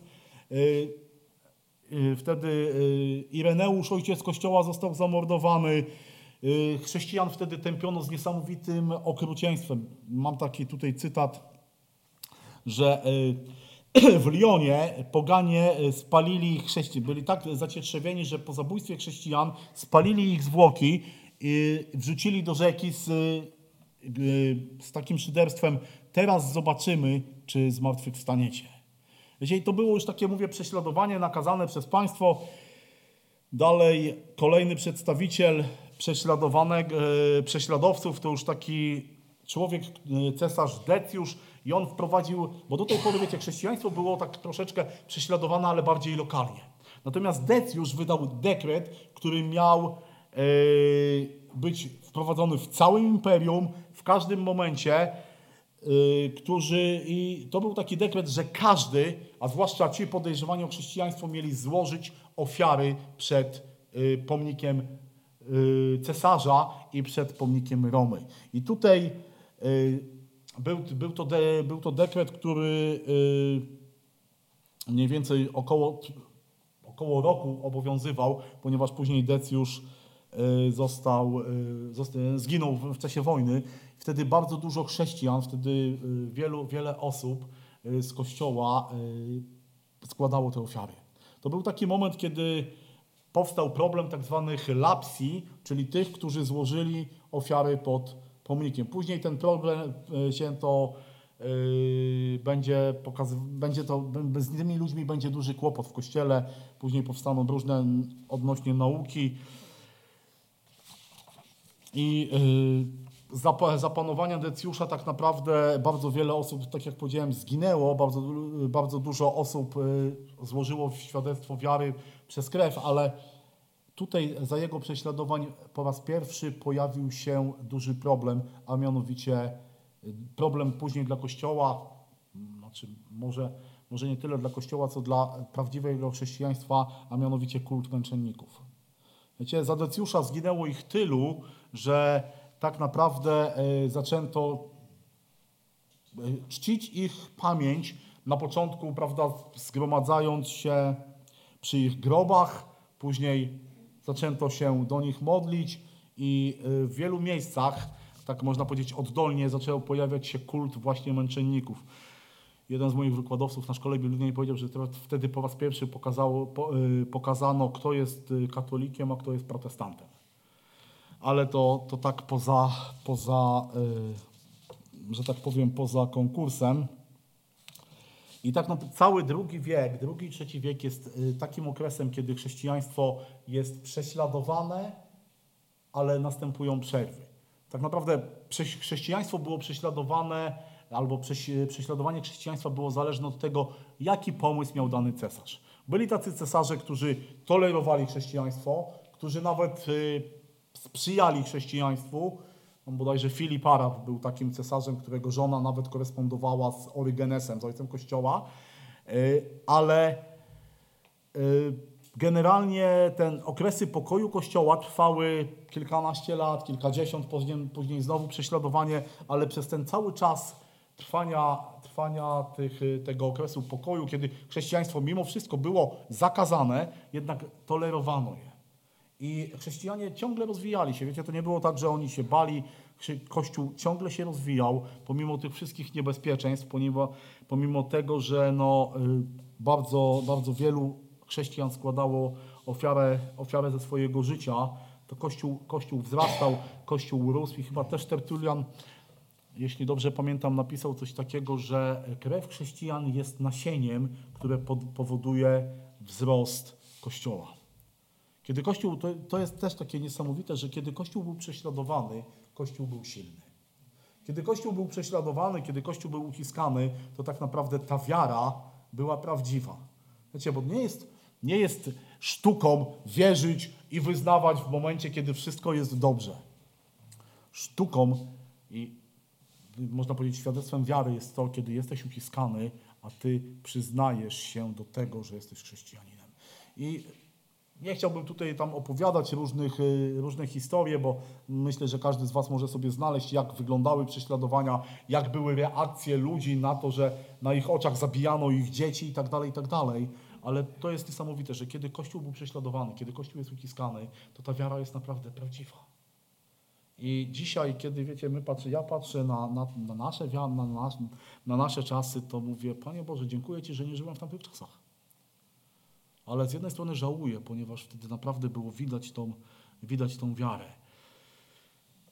I drugim, drugim takim niebezpieczeństwem, op- oprócz właśnie w tym drugim wieku, oprócz e, tego kultu męczenników, kultu świętych, o którym sobie też później, mam nadzieję, no dzisiaj to już na pewno nie zdążymy, ale sobie powiemy, to był to, że nagle y, rola biskupów zaczęła wzrastać. Wiecie, bo do tej pory byli starsi, których było kilku, kilku, kilkunastu, w zależności od społeczności, natomiast w pewnym czasie, po pewnym czasie jeden z nich zaczął bardzo wyraźnie y, przewodzić, co miało też y, swoje plusy i minusy, o tym też później powiem, ale tak naprawdę Kościół wchodzi w drugi wiek, w trzeci wiek y, jako Kościół prześladowany, ale Kościół silny.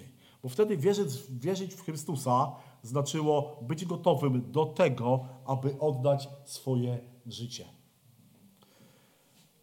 I pod koniec III wieku, tak jak powiedziałem, ta sytuacja cesarstwa była coraz bardziej opłakana. Znowu te bunty, znowu y, kryzys ekonomiczny, najazdy barbarzyńców, najazdy Persów na wschodzie i tak naprawdę y, pojawił się w końcu człowiek, który postanowił położyć temu kres. Tym człowiekiem był cesarz, który miał na imię Dioklecjan. I Dioklecjan był człowiekiem, który y, jako cesarz był bardzo, bardzo dobrym władcą. Bo on y, zreformował podatki, administrację, wojsko, gospodarkę. I wiecie, i on stwierdził, że obszar Cesarstwa Rzymskiego jest tak wielki, że nie może rządzić nim jeden człowiek. Więc Dioklecjan wpadł na taki pomysł, że sobie powoła współrządcę, a później razem z nim powoła jeszcze dwóch kolejnych. I wprowadził taki system, który się nazywał właśnie takim systemem Dioklecjana, że było dwóch Augustów, czyli pan jednej części i drugiej części cesarstwa, i każdy z nich miał swojego Cezara. I Dioklecjan wpadł na pomysł, że to nie będzie dziedziczenie władzy, ale że to będą ludzie, którzy najbardziej się do tego nadają. I tak naprawdę w pewnym momencie było tych czterech, czterech zarządców tego cesarstwa. Dioklecjan wpadł na taki pomysł, że po 20 latach on i Maksencjusz, czyli ten jego współrządca, abdykują. Cezarzy staną się Augustami i znowu sobie dobiorą dwóch ludzi, którzy się nadają do tego, aby rządzić państwem. I ten system był, ten system był bardzo, bardzo dobry, bo tak naprawdę no, dzielił tą władzę na te cztery części, ale Dioklecjan y, był człowiekiem, który tak naprawdę oprócz tego, że y, reformował, też w sposób szczególny doświadczył Kościół. Bo był to prześladowca, który tak naprawdę najbardziej chyba dał się we znaki y, chrześcijanom. Bo Dioklecjan znowu wyszedł z tego założenia, że y, tym, co centralizuje państwo, jest właśnie kult Romy, kult cesarstwa i Dioklecjan wydaje edykt, to był bodajże w lutym 303 roku, który wzywa chrześcijan do tego, żeby się w końcu nawrócili. Dioklecjan wydaje taki edykt, który mówi, że kościoły chrześcijańskie mają być bu- zburzone, że pisma święte mają być wydane, aby je spalić, zakaz nabożeństw, zakaz y, chrześcijanie, którzy już byli obecni w różnych instytucjach i urzędach, mają albo zostać wyrzuceni z tych urzędów, albo nawrócić się na, na pogaństwo, na, nawrócić się na pogaństwo, wrócić do, y, do tych wierzeń. Każdy, każdy chrześcijanin został yy, że tak powiem, zmuszony albo miał być zmuszony do tego, żeby przynieść zaświadczenie, że złożył ofiarę yy, cesarzowi, bo jeżeli nie, to zostanie, to zostanie zabity. I tak naprawdę, dlaczego, dlaczego yy, wspomniałem też o tym systemie tych czter, czterech rządów?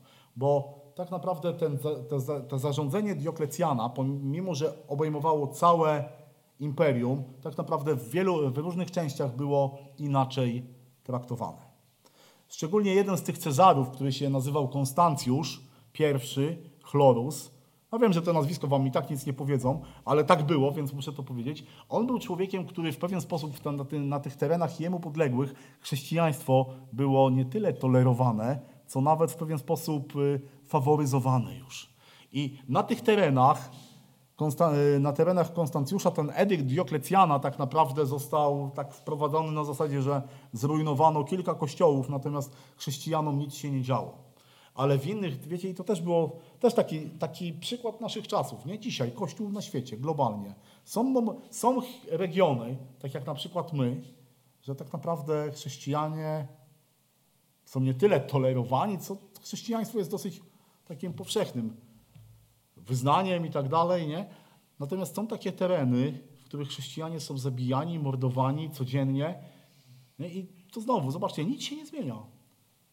Nic się nie zmienia. I e, Dioklecjan był, e,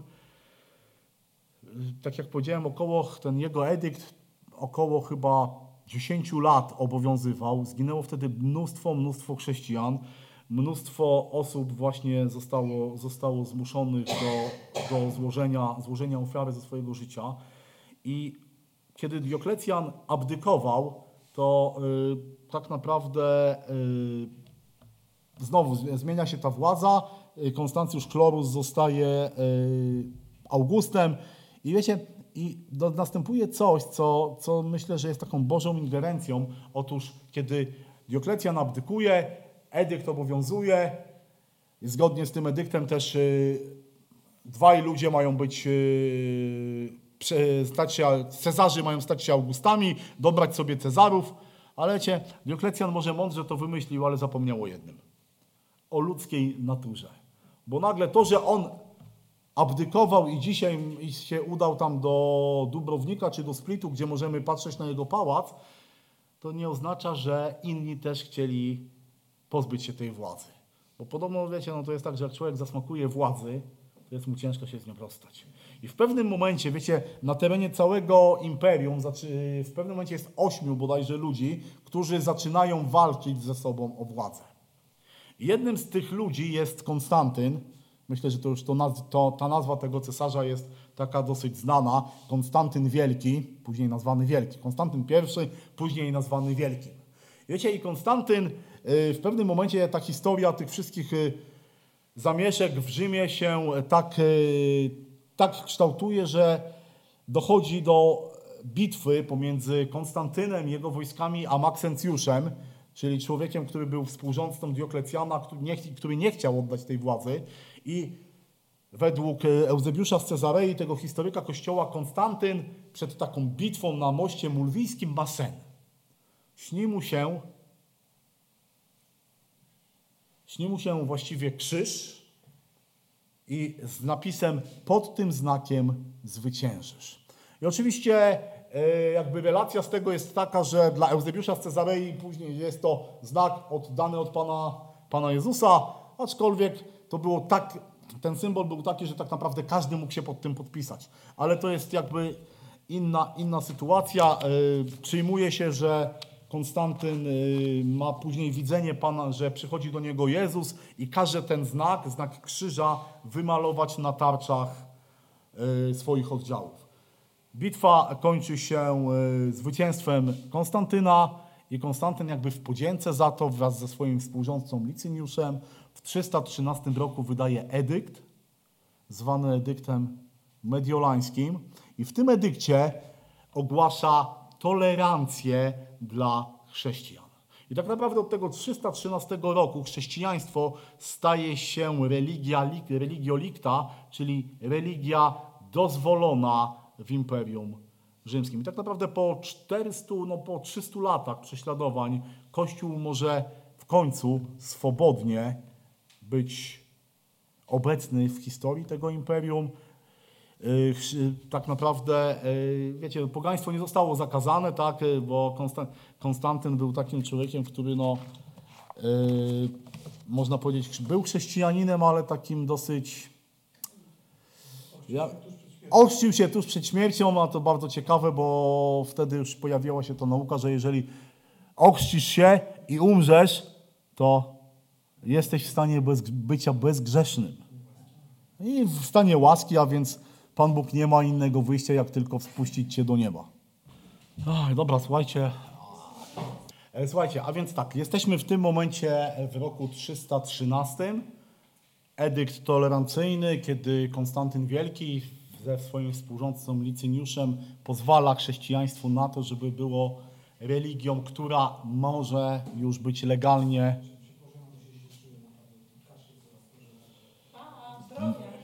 może być już religią, która jest legalna w Imperium Rzymskim. Wiecie, Konst- Konstantyn później pokonuje Licyniusza i tak naprawdę staje się jedynym cesarzem. I Konstantyn jest pierwszym cesarzem, który postrzega chrześcijaństwo jako coś, co może właśnie jednoczyć to Imperium Rzymskie. Pamiętajmy, to imperium tak rozrywane przez różne kulty i tak dalej, i tak dalej. Szacuje się, że kiedy Konstantyn e, wydał swój edykt tolerancyjny, to e, w całym Imperium Rzymskim było około 10 do 15% chrześcijan. A więc widzimy, że jest ciągle tych, pogaństwo jest dominujące, natomiast chrześcijanie stanowią już bardzo duży procent, e, zwłaszcza na wschodzie, gdzie tak naprawdę chyba byli większością już wtedy. Na zachodzie jest troszeczkę gorzej, ale Konstantyn nie tylko pozwala chrześcijaństwu na rozwijanie się, na e, legalną działalność, ale też zaczyna w pewien sposób jako cesarz faworyzować chrześcijan. Może nie tak bardzo oficjalnie, edyktowo, ale e, Konstantyn e, bardzo dużym szacunkiem za, zaczyna darzyć biskupów, a więc tych przełożonych poszczególnych kościołów. Tak naprawdę od, od czasów Konstantyna to biskupi stają się powoli nie duchownymi, ale urzędnikami cesarza. Wiecie, kościół był bardzo dobrze zorganizowany, więc tak naprawdę nadanie biskupowi w pewien sposób tytułu urzędnika y, pozwalało no, też na kontrolę danego terytorium, a też nie, nie, nie dawało jakby możliwości dużych nakładów finansowych, ponieważ grupa chrześcijańska, kościoły były już zorganizowane. Druga rzecz to y, Konstantyn zaczyna faworyzować chrześcijan przy w- wyborze na stanowiska w administracji. A więc y, bycie chrześcijaninem, stanie się chrześcijaninem dawało możliwość lepszej kariery, jeżeli chodzi o urzędy, jeżeli chodzi o armię. Konstantyn zaczyna też finansować kościoły, a więc nie tylko odbudowuje te domy zgromadzeń, które były niszczone, ale też y, bardzo ważną rzeczą, którą Konstantyn y, uczynił, to jest to, że nakazuje, aby ileś egzemplarzy Septuaginty, czyli greckiego Starego Testamentu, zostało przepisanych i udostępnionych Kościołowi. Pamiętajmy, jednym z y, zarządzeń Dioklecjana było to, żeby niszczyć pisma. Natomiast Konstantyn w pewien sposób od, pozwala na, na kopiowanie, finansuje to kopiowanie i z jedną z tych ksiąg, prawdopodobnie czasów Konstantyna, jest bardzo ciekawa historia, bo prawdopodobnie Tischendorf, ten, który w kościele, yy, w klasztorze yy, świętej na, na Synaju odnalazł Septuagintę, jeden z mnichów mu się pochwalił, że ma. Prawdopodobnie była to ta księga.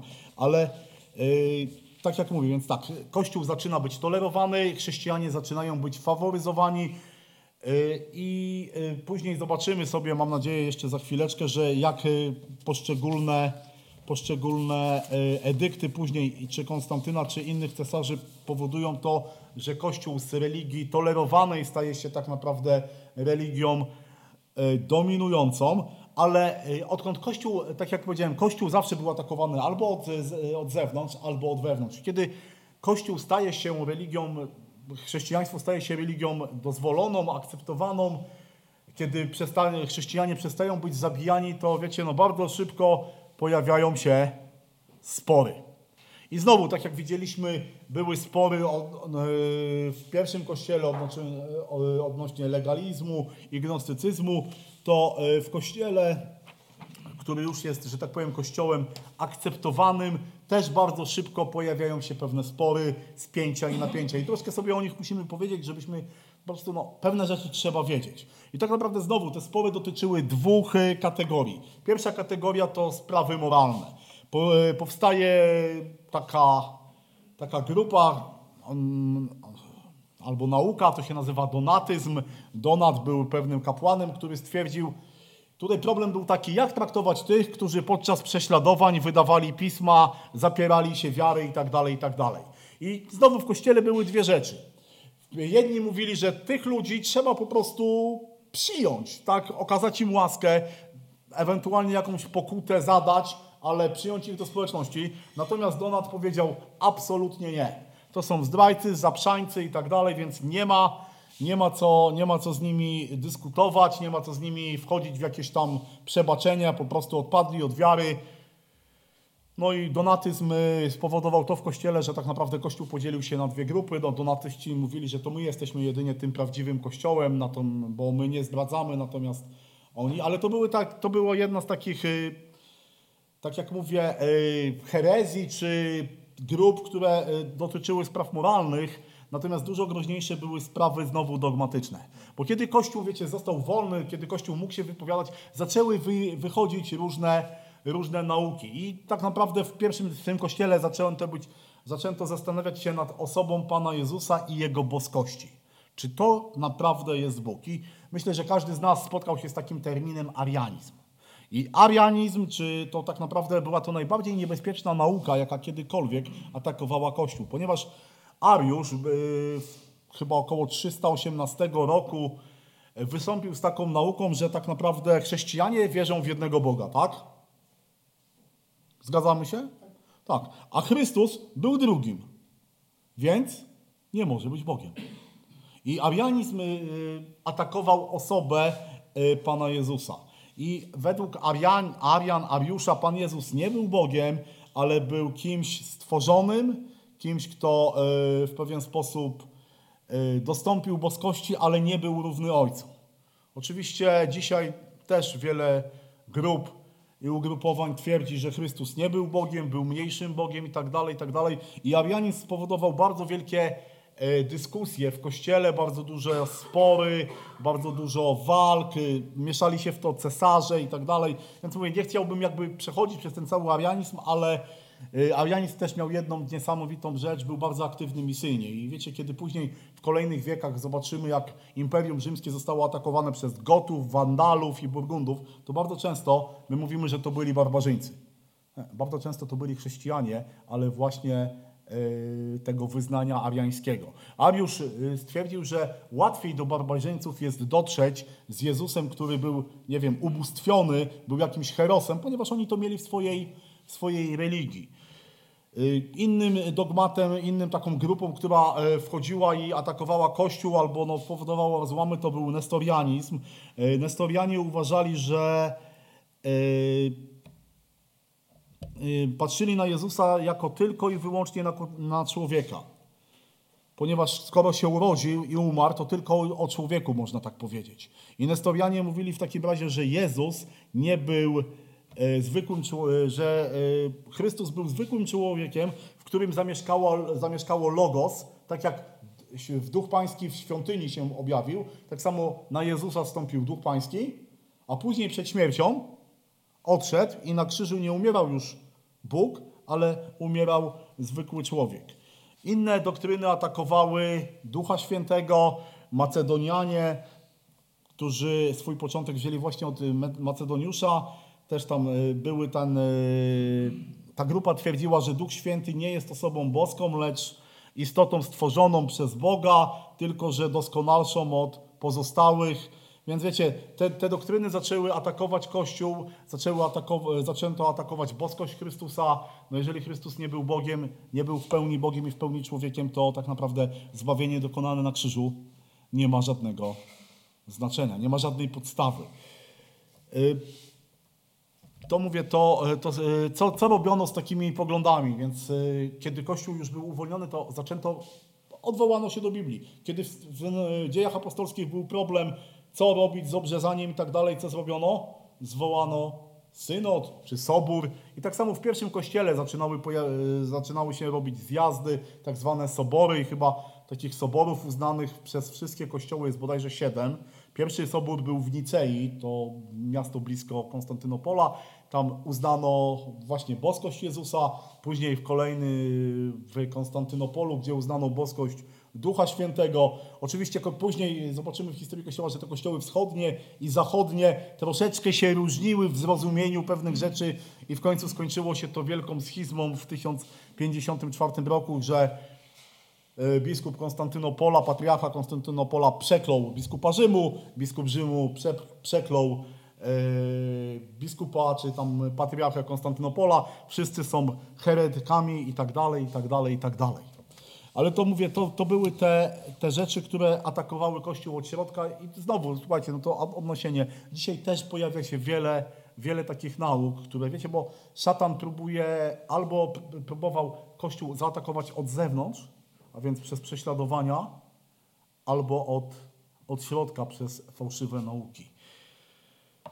Troszeczkę musimy sobie teraz y, powiedzieć, bo jak to, jak to wyglądało w ogóle z rozwojem chrześcijaństwa w... y, Troszeczkę będę, troszeczkę będę to skracał, ale y, dlaczego, dlaczego tak? Ponieważ chciałbym też przejść do takiego zagadnienia, jak to, dlaczego akurat biskup Rzymu stał się takim, takim dominującym, że tak powiem, biskupem w tej naszej części świata.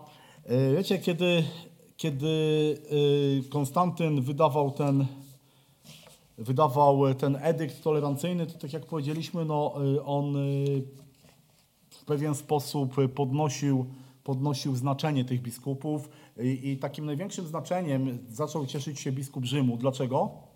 Dlatego, że był, cesa- że był biskupem w stolicy cesarstwa.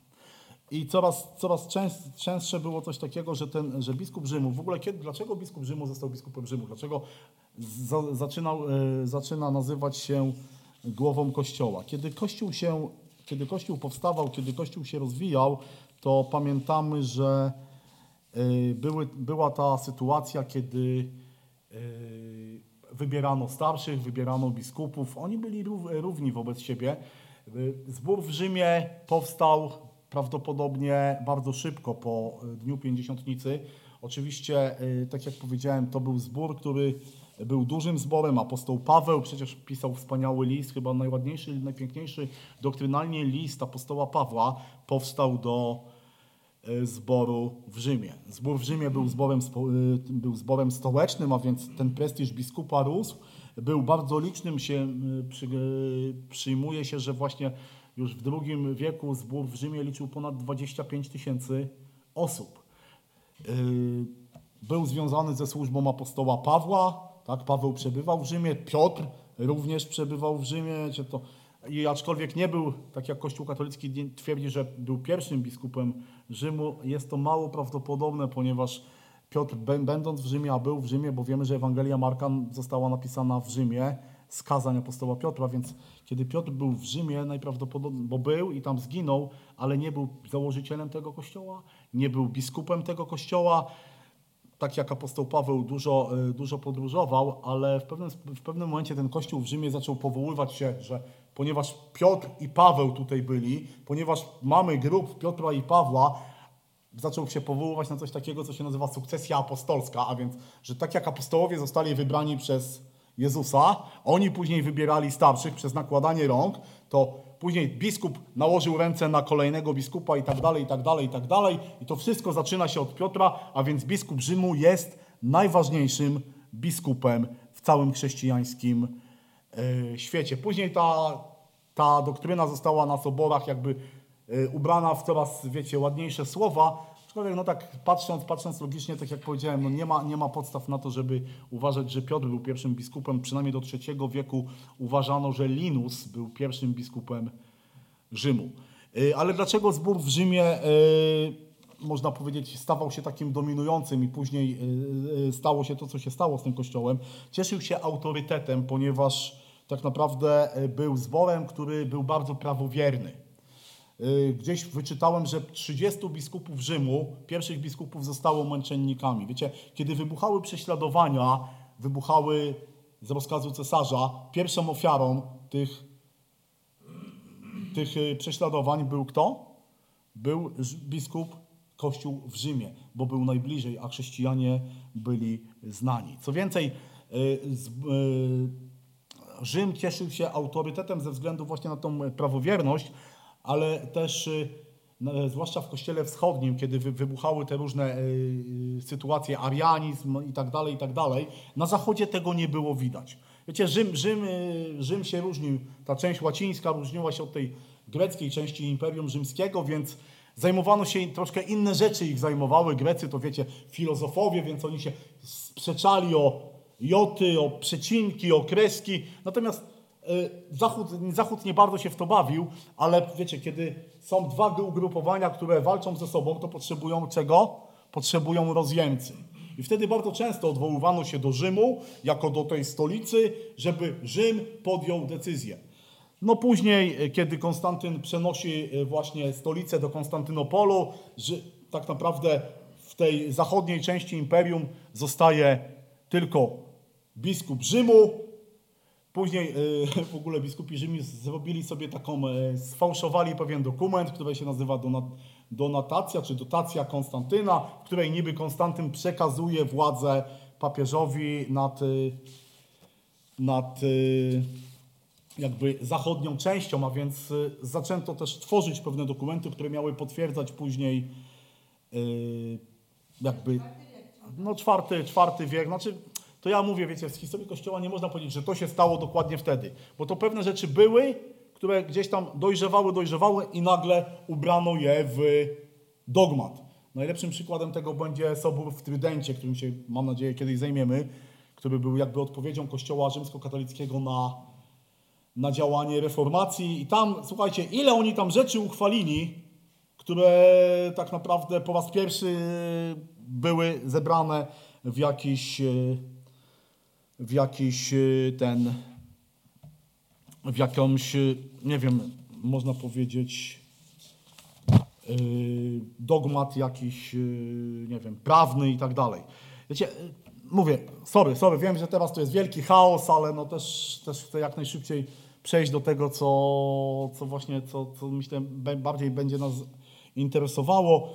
Tak jak powiedziałem, chrześcijanie zaczynają dominować w imperium, coraz więcej, coraz więcej yy, dekretów jakby faworyzuje chrześcijan. Kolejni, kolejni yy, cesarze yy, dają coraz więcej praw chrześcijanom i jakby umniejszają coraz bardziej pogaństwo. W, na przykład w 321 roku zaczęto niedzielę obchodzić jako dzień wolny i jako dzień na spotkanie. No i tutaj jest duża, duża kontrowersja z braćmi z kościołów adwentystycznych. Dlaczego nie sobota, a niedziela? Mm, Mam, mam to opracowane, dlaczego, ale no powiem tak, pierwsi chrześcijanie spotykali się w niedzielę, Y, niektórzy, pewnie ci judeo-chrześcijanie spotykali się też w sobotę, ale niedziela była jakby takim, takim dniem y, spotkania. Później kolejny, kolejny z cesarzy, Teodozjusz, y, wydaje taki, taki właśnie dekret. Jest wolą naszą, aby wszystkie ludy, które podlegają naszej łaskawej, umiarkowanej władzy, wyznawały taką religię, jaką przykazał Rzymianom apostoł Piotr, a której naucza papież. I wiecie, kolejne, kolejne edykty chrześci cesarzy zaczęły coraz bardziej y, faworyzować chrześcijaństwo. W pewnym momencie zabroniono poganom składać ofiary, zamykano ich świątynie, y, nawet zaczęto ich prześladować. Chrześcijanie, słuchajcie, też mają, mają to do siebie, że z, re, z religii prześladowanej stali się też religią prześladującą. takie, takie są fakty. Y, Ale dlaczego, dlaczego o tym mówię? Y, Ponieważ, y, tak jak, jak powiedziałem, też chciałem się zająć pewnymi takimi naukami, które zaczęły wchodzić do, do kościołów. Może dzisiaj odpuszczę sobie jakby samo papiestwo, ale chciałbym pokazać, jak wyglądała sytuacja y, właśnie po, po tych kolejnych edyktach cesarzy rzymskich, które, którzy uznają po pierwsze najpierw chrześcijaństwo jako za- religię dominującą, później panującą, a w końcu chyba Justynian w 392 roku wydaje edykt, że chrześcijaństwo jest jedyną religią, która obowiązuje w cesarstwie rzymskim. A więc w ciągu no, 60 lat chrześcijaństwo z religii, czy tam 80, z religii dozwolonej staje się religią dominującą. Oczywiście to się stało z poganami. No to nie jest tak, że zniknęli, tak? Nie było pochwycenia pogan, oni zostali. I, I oni ciągle mieli przewagę nad chrześcijaństwem. Ale te wszystkie te wszystkie jakby sytuacje, te wszystkie rzeczy, które się działy w Cesarstwie Rzymskim, tak jak kiedyś chrześcijanie byli prześladowani, tak samo poganie zaczynają być prześladowani. Odsuwa ich się od urzędów, zamyka się ich świątynię, skazuje się nawet ich w mocy prawa na śmierć. W pewnym chyba e, czytałem jakiś taki dekret, że w końcu zaczę, zaczęto im tylko obcinać palce albo stopy, bo ich było tak dużo tych pogan, którzy zostali, żeby ich wszystkich zabić. Wiecie, no cesarze też głupi nie byli. No jeśli zabijasz swoich obywateli, których masz 80%, to niewiele ci zostanie, więc zaczęto stosować takie metody troszeczkę przymusu naturalnego. Chcesz, być, chcesz mieć karierę, chcesz mieć to, no to musisz stać się chrześcijaninem. Ale oczywiście, e, tak jak wiemy, że no, e, ciężko jest człowieka, można powiedzieć, wyzbyć z jego wiary, więc trzeba było wymyślić coś, co będzie powodowało, że ci poganie staną się chrześcijanami. I oczywiście z jednej strony Kościół prowadził akcję ewangelizacji i jestem przekonany, że wielu z pogan nawróciło się do prawdziwego Boga, tak można powiedzieć, według Nowego Testamentu, ale wiecie, były całe rzesze pogan, dla których tak naprawdę chrześcijaństwo no, było y, wyborem koniecznym, no bo albo będę chrześcijaninem, albo stracę życie, albo stanę się chrześcijaninem, albo y, nie będę miał szans na jakieś tam, na jaką, jakąś karierę. I tak naprawdę w ciągu, można powiedzieć, kilkunastu, kilku, kilkudziesięciu lat wielu pogan stało się chrześcijanami. Czy coś zmieniło się w ich życiu? Zmieniło się w ich sercu? Nic. Oni dalej byli poganami, tylko że zamiast do tej świątyni zaczęli chodzić do kościoła albo nie chodzili nigdzie. I wiecie, z jednej strony e, zaczęły pojawiać się e, nauki, które miały w pewien sposób pomóc poganom przystosować się do chrześcijaństwa.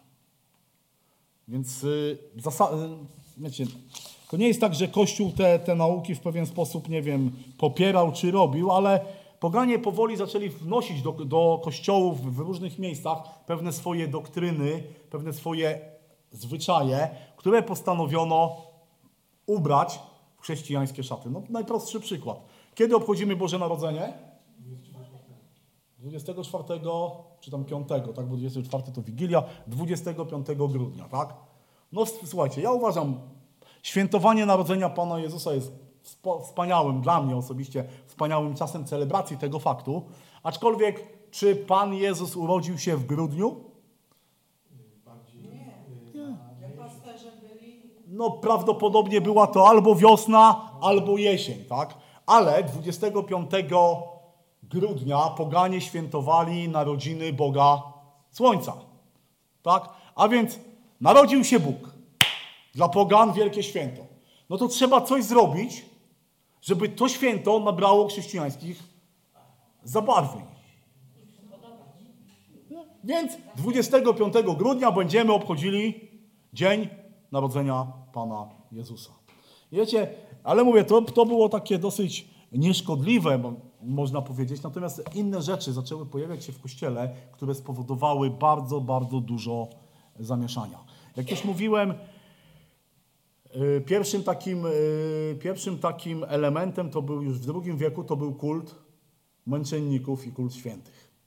I wiecie, kiedy, kiedy patrzymy sobie na, na te nauki, które zostają wprowadzane do Kościoła, to wiecie, ciężko jest określić je dokładnie czasowo, ale kult męczenników i świętych właśnie zaczął rozwijać się już w II wieku, a wielu chrześcijan wtedy właśnie oddawało życie za wiarę i w pewien sposób, y, tak jak mówiłem, ci chrześcijanie, którzy y, zostawali, zgromadzali się na cmentarzach, zgromadzali się bardzo często przy grobach właśnie tych, tych ludzi. Co ciekawe, słuchajcie, chrześcijanie przez pewien czas w Imperium Rzymskim y, funkcjonowali jako y, takie bractwa pogrzebowe. Zajmowali się pogrzebami, chowaniem ludzi po epidemiach i tak dalej, i tak dzięki czemu mogli się spotykać na cmentarzach, mogli wykorzystywać te cmentarze taka adaptacja to była, która pozwalała mieć, mieć społeczność. I wiecie, kiedy y, ten kult, y, kult męczenników zaczyna się pojawiać, no to y, to był chyba taka pierwsza rzecz, w, którym, w którą no, poganie mogli się wpisać. Dlaczego? Ponieważ tak naprawdę każde, każde miasto, każdy region w tym świecie pogańskim miał swoich opiekunów, swoich herosów, swoich, e, nie wiem, bogów, półbogów i tym herosom oddawano cześć, czczono ich, składano im ofiary, e, przynoszono, przychodzono do ich świątyń i wiecie, i jest tutaj to, i tutaj było to niebezpieczeństwo, że właśnie, znaczy niebezpieczeństwo to, to niebezpieczeństwo to już nawet Pan Bóg widział, bo gdzie jest pochowany Mojżesz? Nie, wie, nie, wiemy, nie wiemy, gdzie jest grób, tak? Pan Bóg zadbał o to, żeby nie wiadomo, gdzie był gdzie jest pochowany Mojżesz, żeby nie oddawano temu miejscu czci. Natomiast tutaj zaczęło pojawiać się coś takiego, że mamy męczenników, oni są ludźmi, którzy no, w pewien sposób stają się tymi herosami czy półbogami. Później oczywiście dochodzi do tego kult świętych. Więc jeżeli z jednej strony mamy męczenników, a z drugiej strony mamy pogańskich herosów, to musimy coś zrobić, żeby ci herosi stali się świętymi. I dlatego, wiecie, bardzo szybko zamieniono ten kult herosów na kult świętych. Y, kult męczenników y, później właśnie przejawił się w ten kult świętych i to powiem tak, to było nie tylko w pierwszym kościele, ale to było w wielu później miejscach, do których kościół się udawał, misjonarze się udawali. Na przykład, nie wiem, czy kojarzycie świętego Wita. Jest taki święty w kościele. Bardzo, bardzo, bardzo ciekawy święty, bo tak naprawdę nic o nim nie wiadomo, a jego życiorys ma kilka różnych wersji. Ale y, jego kult na przykład jest związany z taką wyspą Rugia, ale bo na wyspie Rugia czczono bożka, Boga, który się nazywał Światowit. Światowit. Siwy to jest skrót świętego. Kropka, wit, światowit. I wiele było takich przykładów, że pogańskich herosów przerabiano na chrześcijańskich świętych. Co więcej, wiele, wiecie, nawet wiele posągów, y, których y, zostały zabierane z pogańskich świątyń, po rewitalizacji stawały się posągami chrześcijańskich, kościelnych świętych. Ale dlaczego, dlaczego do tego o tym mówię? Prawda? Kult męczenników przemienił się w kult świętych i tak naprawdę święty, kim jest święty? W myśli nauki Kościoła katolickiego to jest osoba, która zmarła, osoba, która e, została oficjalnie ogłoszona orędownikiem, dlatego że jej życie, jej dobre uczynki mogły Y, mogły spowodować to, że no, można się do nich modlić i wy, wy, w pewien sposób wyjednywać sobie ich łaskę.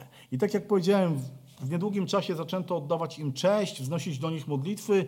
Wiecie, niektórzy z nich stali się opiekunami, patronami zawodów, na przykład święty Florian, patron strażaków. No, widzę, że dobrze. Święty Piotr, rybaków. Święty Łukasz, lekarzy. Wiecie, niektórzy święci stali się patronami miast. Na przykład święty Marcin? Poznań, dokładnie, rogale poznańskie, tak? Patronami krajów. Kto jest patronem Polski? Święty Wojciech. i święty Stanisław.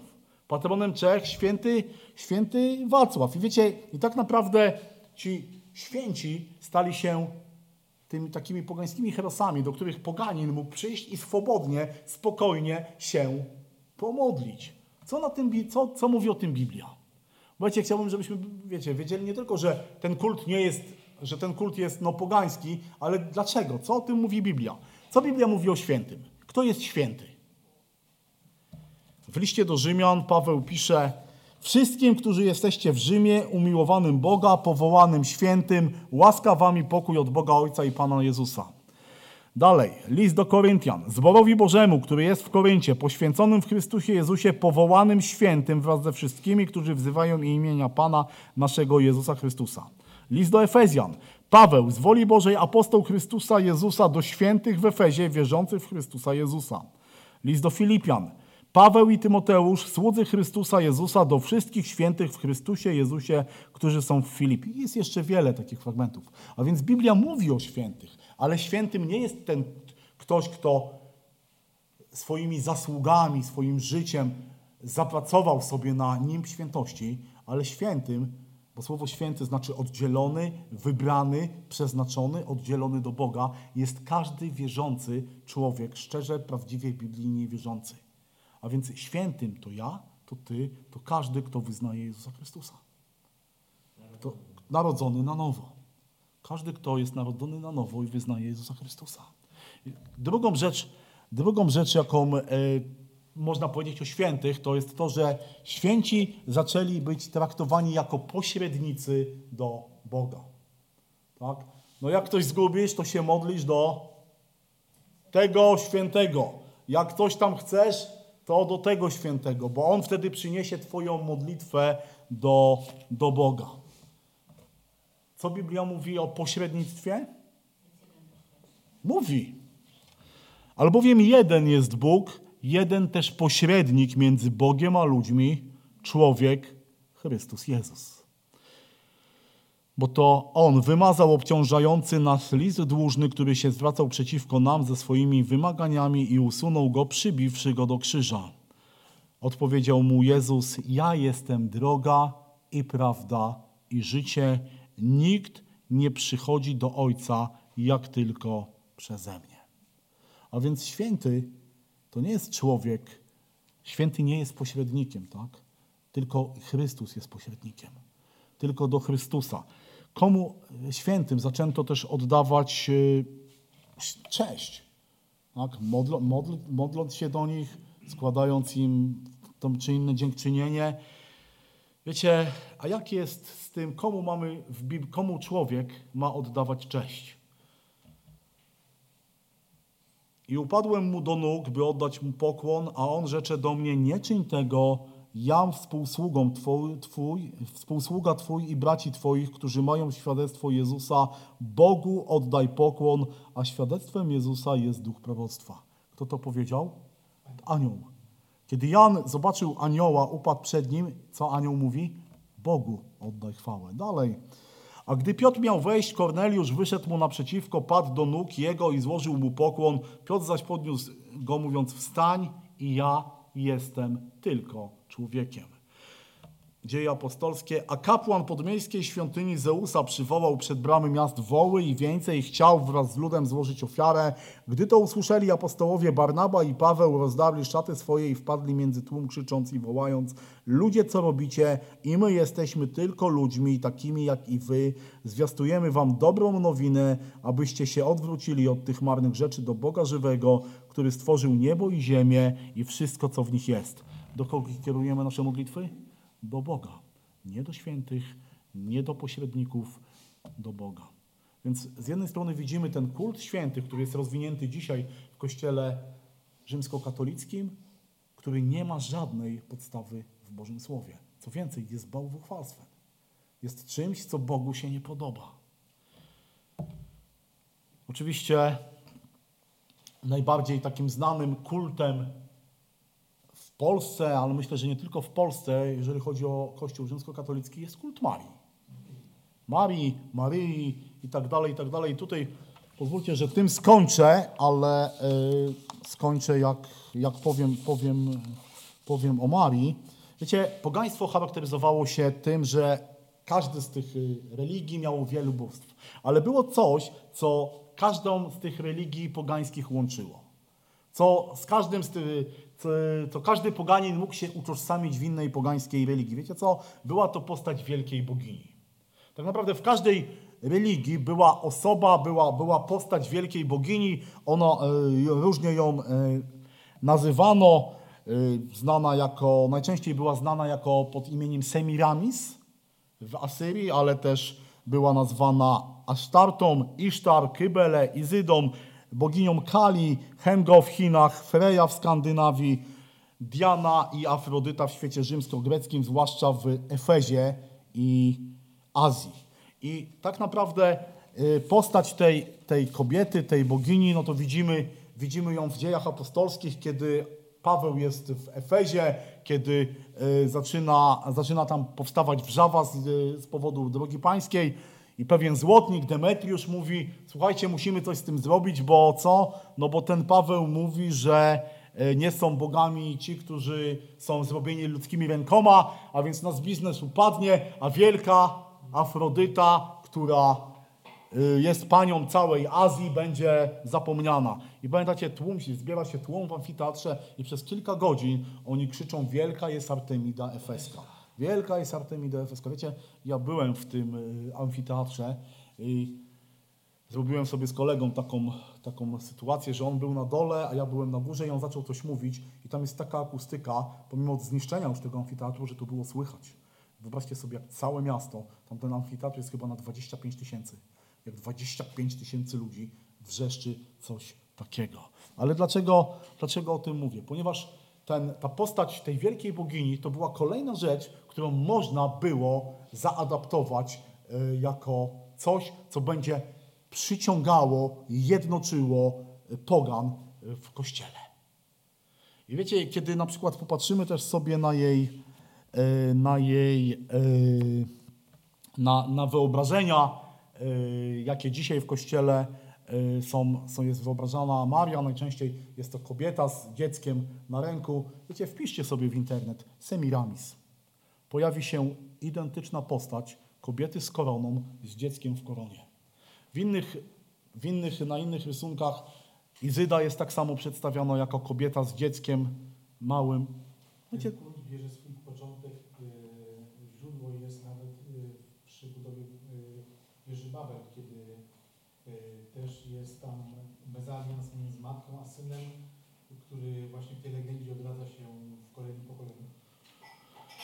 Więc mówię, było to coś, co jednoczyło. Co więcej, wiecie, kiedy, kiedy pogaństwo zaczęło wchodzić do kościoła, więc mówię, no to był, to był coś, co zacznie ich jednoczyć. Coś, co, wiecie, im było wszystko jedno. Czy ono się będzie nazywała Maria, Izyda, nie wiem, Helena, nie wiem, Bożena, wszystko jedno.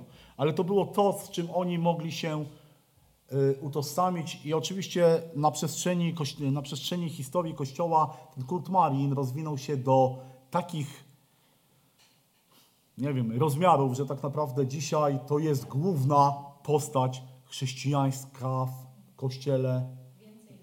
Rzym, Rzym, więcej jest świąt, maryjnych niż, niż świąt, niż świąt y, poświęconych, poświęconych Bogu. Nie, y, w pewnym momencie zaczęto ją nazywać też przy, po soborze jednym matką Boga. Nie? Ono, o, ja zaraz w 431 roku na soborze w Efezie oficjalnie nazwano Marię Matką Boską. Wcześniej nazywano ją Matką Jezusa, Matką Chrystusa, natomiast na soborze w Efezie Kościół ustanowił jej tytuł jako Teotokos, czyli Matka Boga. Z biegiem lat, z biegiem lat tych tytułów przybywa. Zaczyna się ją nazywać Bożą Rodzicielką, zawsze dziewicą, Matką Kościoła, Matką Miłosierdzia, orędowniczką. I wiecie, i tak naprawdę w Kościele katolickim są cztery dogmaty e, maryjne. Pierwszy z nich to jest właśnie to, że jest Matką Boga. Drugi e, dogmat w roku 649 papież uznaje ją za zawsze dziewicę. A więc Maria jest zawsze dziewicą, tak? czyli nigdy nie zaznała męża, nigdy nie była, nie była z mężczyzną. W 1854 roku papież Pius IX y, wydaje decyzję, dogmat, czyli tą niepodważalną prawdę wiary o niepokalanym poczęciu, który mówi, że Maria ani przez chwilę swego życia nie była pod panowaniem grzechu. Czyli nigdy nie zgrzeszyła.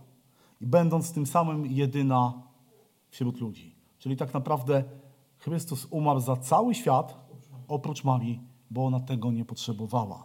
Dalej, w roku 1950 Pius XII ogłasza dogmat o wniebowstąpieniu Marii. I wiecie, to jest bardzo ciekawy dogmat, ponieważ jest, on mniej więcej brzmi tak. Skoro Jezus mógł okazać jej tak wielką cześć i zachować ją od skażenia śmierci, naszym obowiązkiem jest wierzyć, że tak jest. Skoro mógł, to tak jest. Nie jest nigdzie napisane, że on to zrobił. I, a od około 100 lat, słuchajcie, Kościół próbuje przeforsować jeszcze jeden dogmat maryjny, mianowicie dogmat o współodkupieniu Maryi w his, y, y, od, o, dokładnie brzmi o współodkupieńczej roli Marii w historii zbawienia. Yy, Pierwszy to jest o uznaniu ją za matkę, matkę Boga, drugi jest o, o zawsze w wiecznym dziewictwie, trzeci o niepokalanym poczęciu, czyli że jest bez grzechu, no i czwarty, że została wzięta do nieba z ciałem. Nie? I ten kolejny, wyczytałem ostatnio, że w 2019 roku znowu biskupi kardynałowie skierowali do papieża Franciszka list, w którym proszą o ogłoszenie piątego właśnie dogmatu maryjnego. I więc tak jak powiedziałem, no, kult Marii jest takim kultem, z którym chyba spotykamy się w naszym kraju najczęściej. On jest też najbardziej zakorzeniony w ludzkich sercach. Wiecie, można, można z ludźmi dyskutować o, o, o prawdach tej czy innych wiary, ale kiedy ruszy się Marię, to w wielu ludziach jest, jest, jest to takie, takie zgrzywienie. skrzywienie. Yy, ale powiem więcej, wiecie, to co, ma, co, z ma, co z Marią uczynił Kościół katolicki, ale właściwie to, co uczynił z niej, yy, wykorzystują też moce, moce ciemności. Zobaczcie, wszystkie objawienia, Lourdes, yy, Fatima, Guadalupe, Meczugorje, La Salette i wiele, wiele innych pokazuje, tam są, jest objawiana Maria, która namawia ludzi do tego, aby oddawali cześć wszystkiemu, tylko nie Bogu, tylko nieprawdziwemu Chrystusowi. O, Wiecie, to, ale to też nie jest nic nowego. To nie jest coś, co, co, co jest nasze, co, o, o czym Pan Bóg by nie wiedział. W drugim liście do Koryntian czytamy i nic dziwnego, wszaki szatan przybiera postać anioła światłości. I szatan dzisiaj wykorzystuje to, że Kościół pozwolił pogaństwu wejść do, w taki sposób, skrótem Marii, że pozwolił wykorzystać tą Marię, że mamy to, co mamy. I mówię, w naszym kraju, szczególnie w Polsce, ciężko jest rozmawiać z ludźmi odnośnie Marii. Mówię, możemy dyskutować o wszystkim, natomiast Maria jest tematem, który po prostu no, powoduje to, że skazuje się nas na stos. W przykładzie, w przykładzie w tłumaczeniu tysiąclecia i dwójka jest pewna, pewna właśnie doktrynalna zmiana, bo anioł mówi w ogóle do Marii, witaj obdarzona łaską, a w tych przypadkach jest witaj pełna łaski. Czyli ona nie potrzebowała obdarowania łaską, tylko bo już ją miała. Tak, no wiecie, no, też bardzo ciekawa rzecz jest w, w tłumaczeniu z y, Wulgaty. Nie wiem, czy wiecie, jak jest ten, y, ten moment, kiedy Bóg rozmawia z szatanem, mówi o y, tym, że wprowadzę nieprzyjaźń między ciebie a, a niewiastę, między potomstwo twoje a potomstwo jej. Ono zmiażdży ci głowę, a ty ukąsisz je w piętę. Wiecie, jak było przetłumaczone to w Wulgacie? Ona zgniecie ci głowę. Nie potomstwo, nie Chrystus, ale ona. Ona. I zobaczcie, na wielu, wielu rysunkach, obrazach pokazuje się Marię, która stoi na kuli ziemskiej i co gniecie? Węże. Węża. Więc tylko można powiedzieć, ten, ten przykład, ten, y, ten dogmat o współodkupieniu podejrzewam jest tylko kwestią, kwestią czasu tak naprawdę. Co, ale wiecie, wiemy, wiemy to, wiemy jak ten kult został wprowadzony, wiemy, ale co Biblia mówi o Marii? Bo mówię, wiecie, no, musimy powołać się na pewne, pewne rzeczy z Bożego Słowa. Wiecie, naprawdę Maria jest przykładem wiary godnym naśladowania. Bo wiecie, kiedy Pan Bóg do niej przyszedł, kiedy mu, przychodzi do niej anioł i mówi, będziesz miała dziecko, to się zastanawiam, jak, jak ludzie by na to reagowali. Jak ona na to reagowała? Mówi, oto ja, służebnica państwa. państwa. Właściwie kiedy to, co Daniel czy, cytowałeś, prawda? I wszedł do niej, i wszedłszy do niej rzekł, bądź pozbawiona, łaską obdarzona, Pan z Tobą, błogosławionaś Ty między niewiastami. Ona jest błogosławiona i, i obdarzona łaską. Ona, zobaczcie, to ona urodziła, to ona była pod krzyżem Pana Jezusa, ona była od początku do końca. Ostatnia wzmianka w Biblii o Marii to jest to, kiedy ona jest w dniu pięćdziesiątnicy, w dniu zesłania Ducha Świętego. Co ciekawe, Maria nazywa Boga Zbawicielem, a siebie służebnicą. Ewangelia Łukasza, pierwszy rozdział, to właśnie 38 werset. I, rzek, I rzekła Maria, oto ja, służebnica pańska, niech mi się stanie według słowa Twego. I anioł odszedł do niej. Ewangelia Łukasza 1,47. Maria tam mówi, i rozradował się duch mój w Bogu, Zbawicielu moim. Nie w Bogu Zbawicielu świata, ale w Bogu Zbawicielu moim. Ona potrzebowała, potrzebowała zbawienia, jak każdy z nas. Dalej, Ewangelia Łukasza, drugi rozdział, 22 do 24 wersetu. A gdy minęły dni oczyszczenia ich według zakonu mojżeszowego, przywiedli się je do Jerozolimy, aby je stawić przed Panem, jest mowa o Jezusie, jak napisano w zakonie, iż każdy pierworodny syn będzie poświęcony Panu i aby złożyć ofiarę według tego, co powiedziano w zakonie pańskim, parę synogarlic albo dwa gołąbki. Pytanie, za co była to ofiara? Za grzech. za grzech. W drugiej księdze Mojżeszowej czytamy, a gdy się skończą dni jej oczyszczenia po urodzeniu syna czy córki, przyprowadzi przed wejście do namiotu zgromadzenia do kapłana roczne jagnię na ofiarę całopalną i młodego gołąbka lub synogarlicę na ofiarę za grzech. Kapłan ofiarowuje to przed Panem i dokona za nią przebłagania i będzie oczyszczona od upływu swojej krwi. Takie jest prawo dotyczące tej, która urodziła chłopca lub dziewczynkę. A jeśli jej nie stać na jagnię, to weźmie dwie synogarlice lub dwa młode gołąbki, jedyny, jednego na ofiarę całopalną, a drugiego na ofiarę za grzech. Kapłan zaś dokona przebłagania za nią i będzie czysta.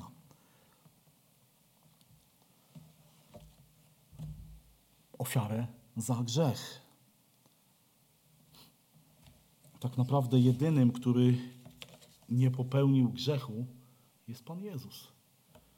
To On jest, On grzechu nie popełnił, tak, jak czytamy w liście Piotra, ani nie znaleziono zdrady w Jego ustach. A więc Maria jest osobą błogosławioną, godną naśladowania, ale jak każdy człowiek jest grzeszna.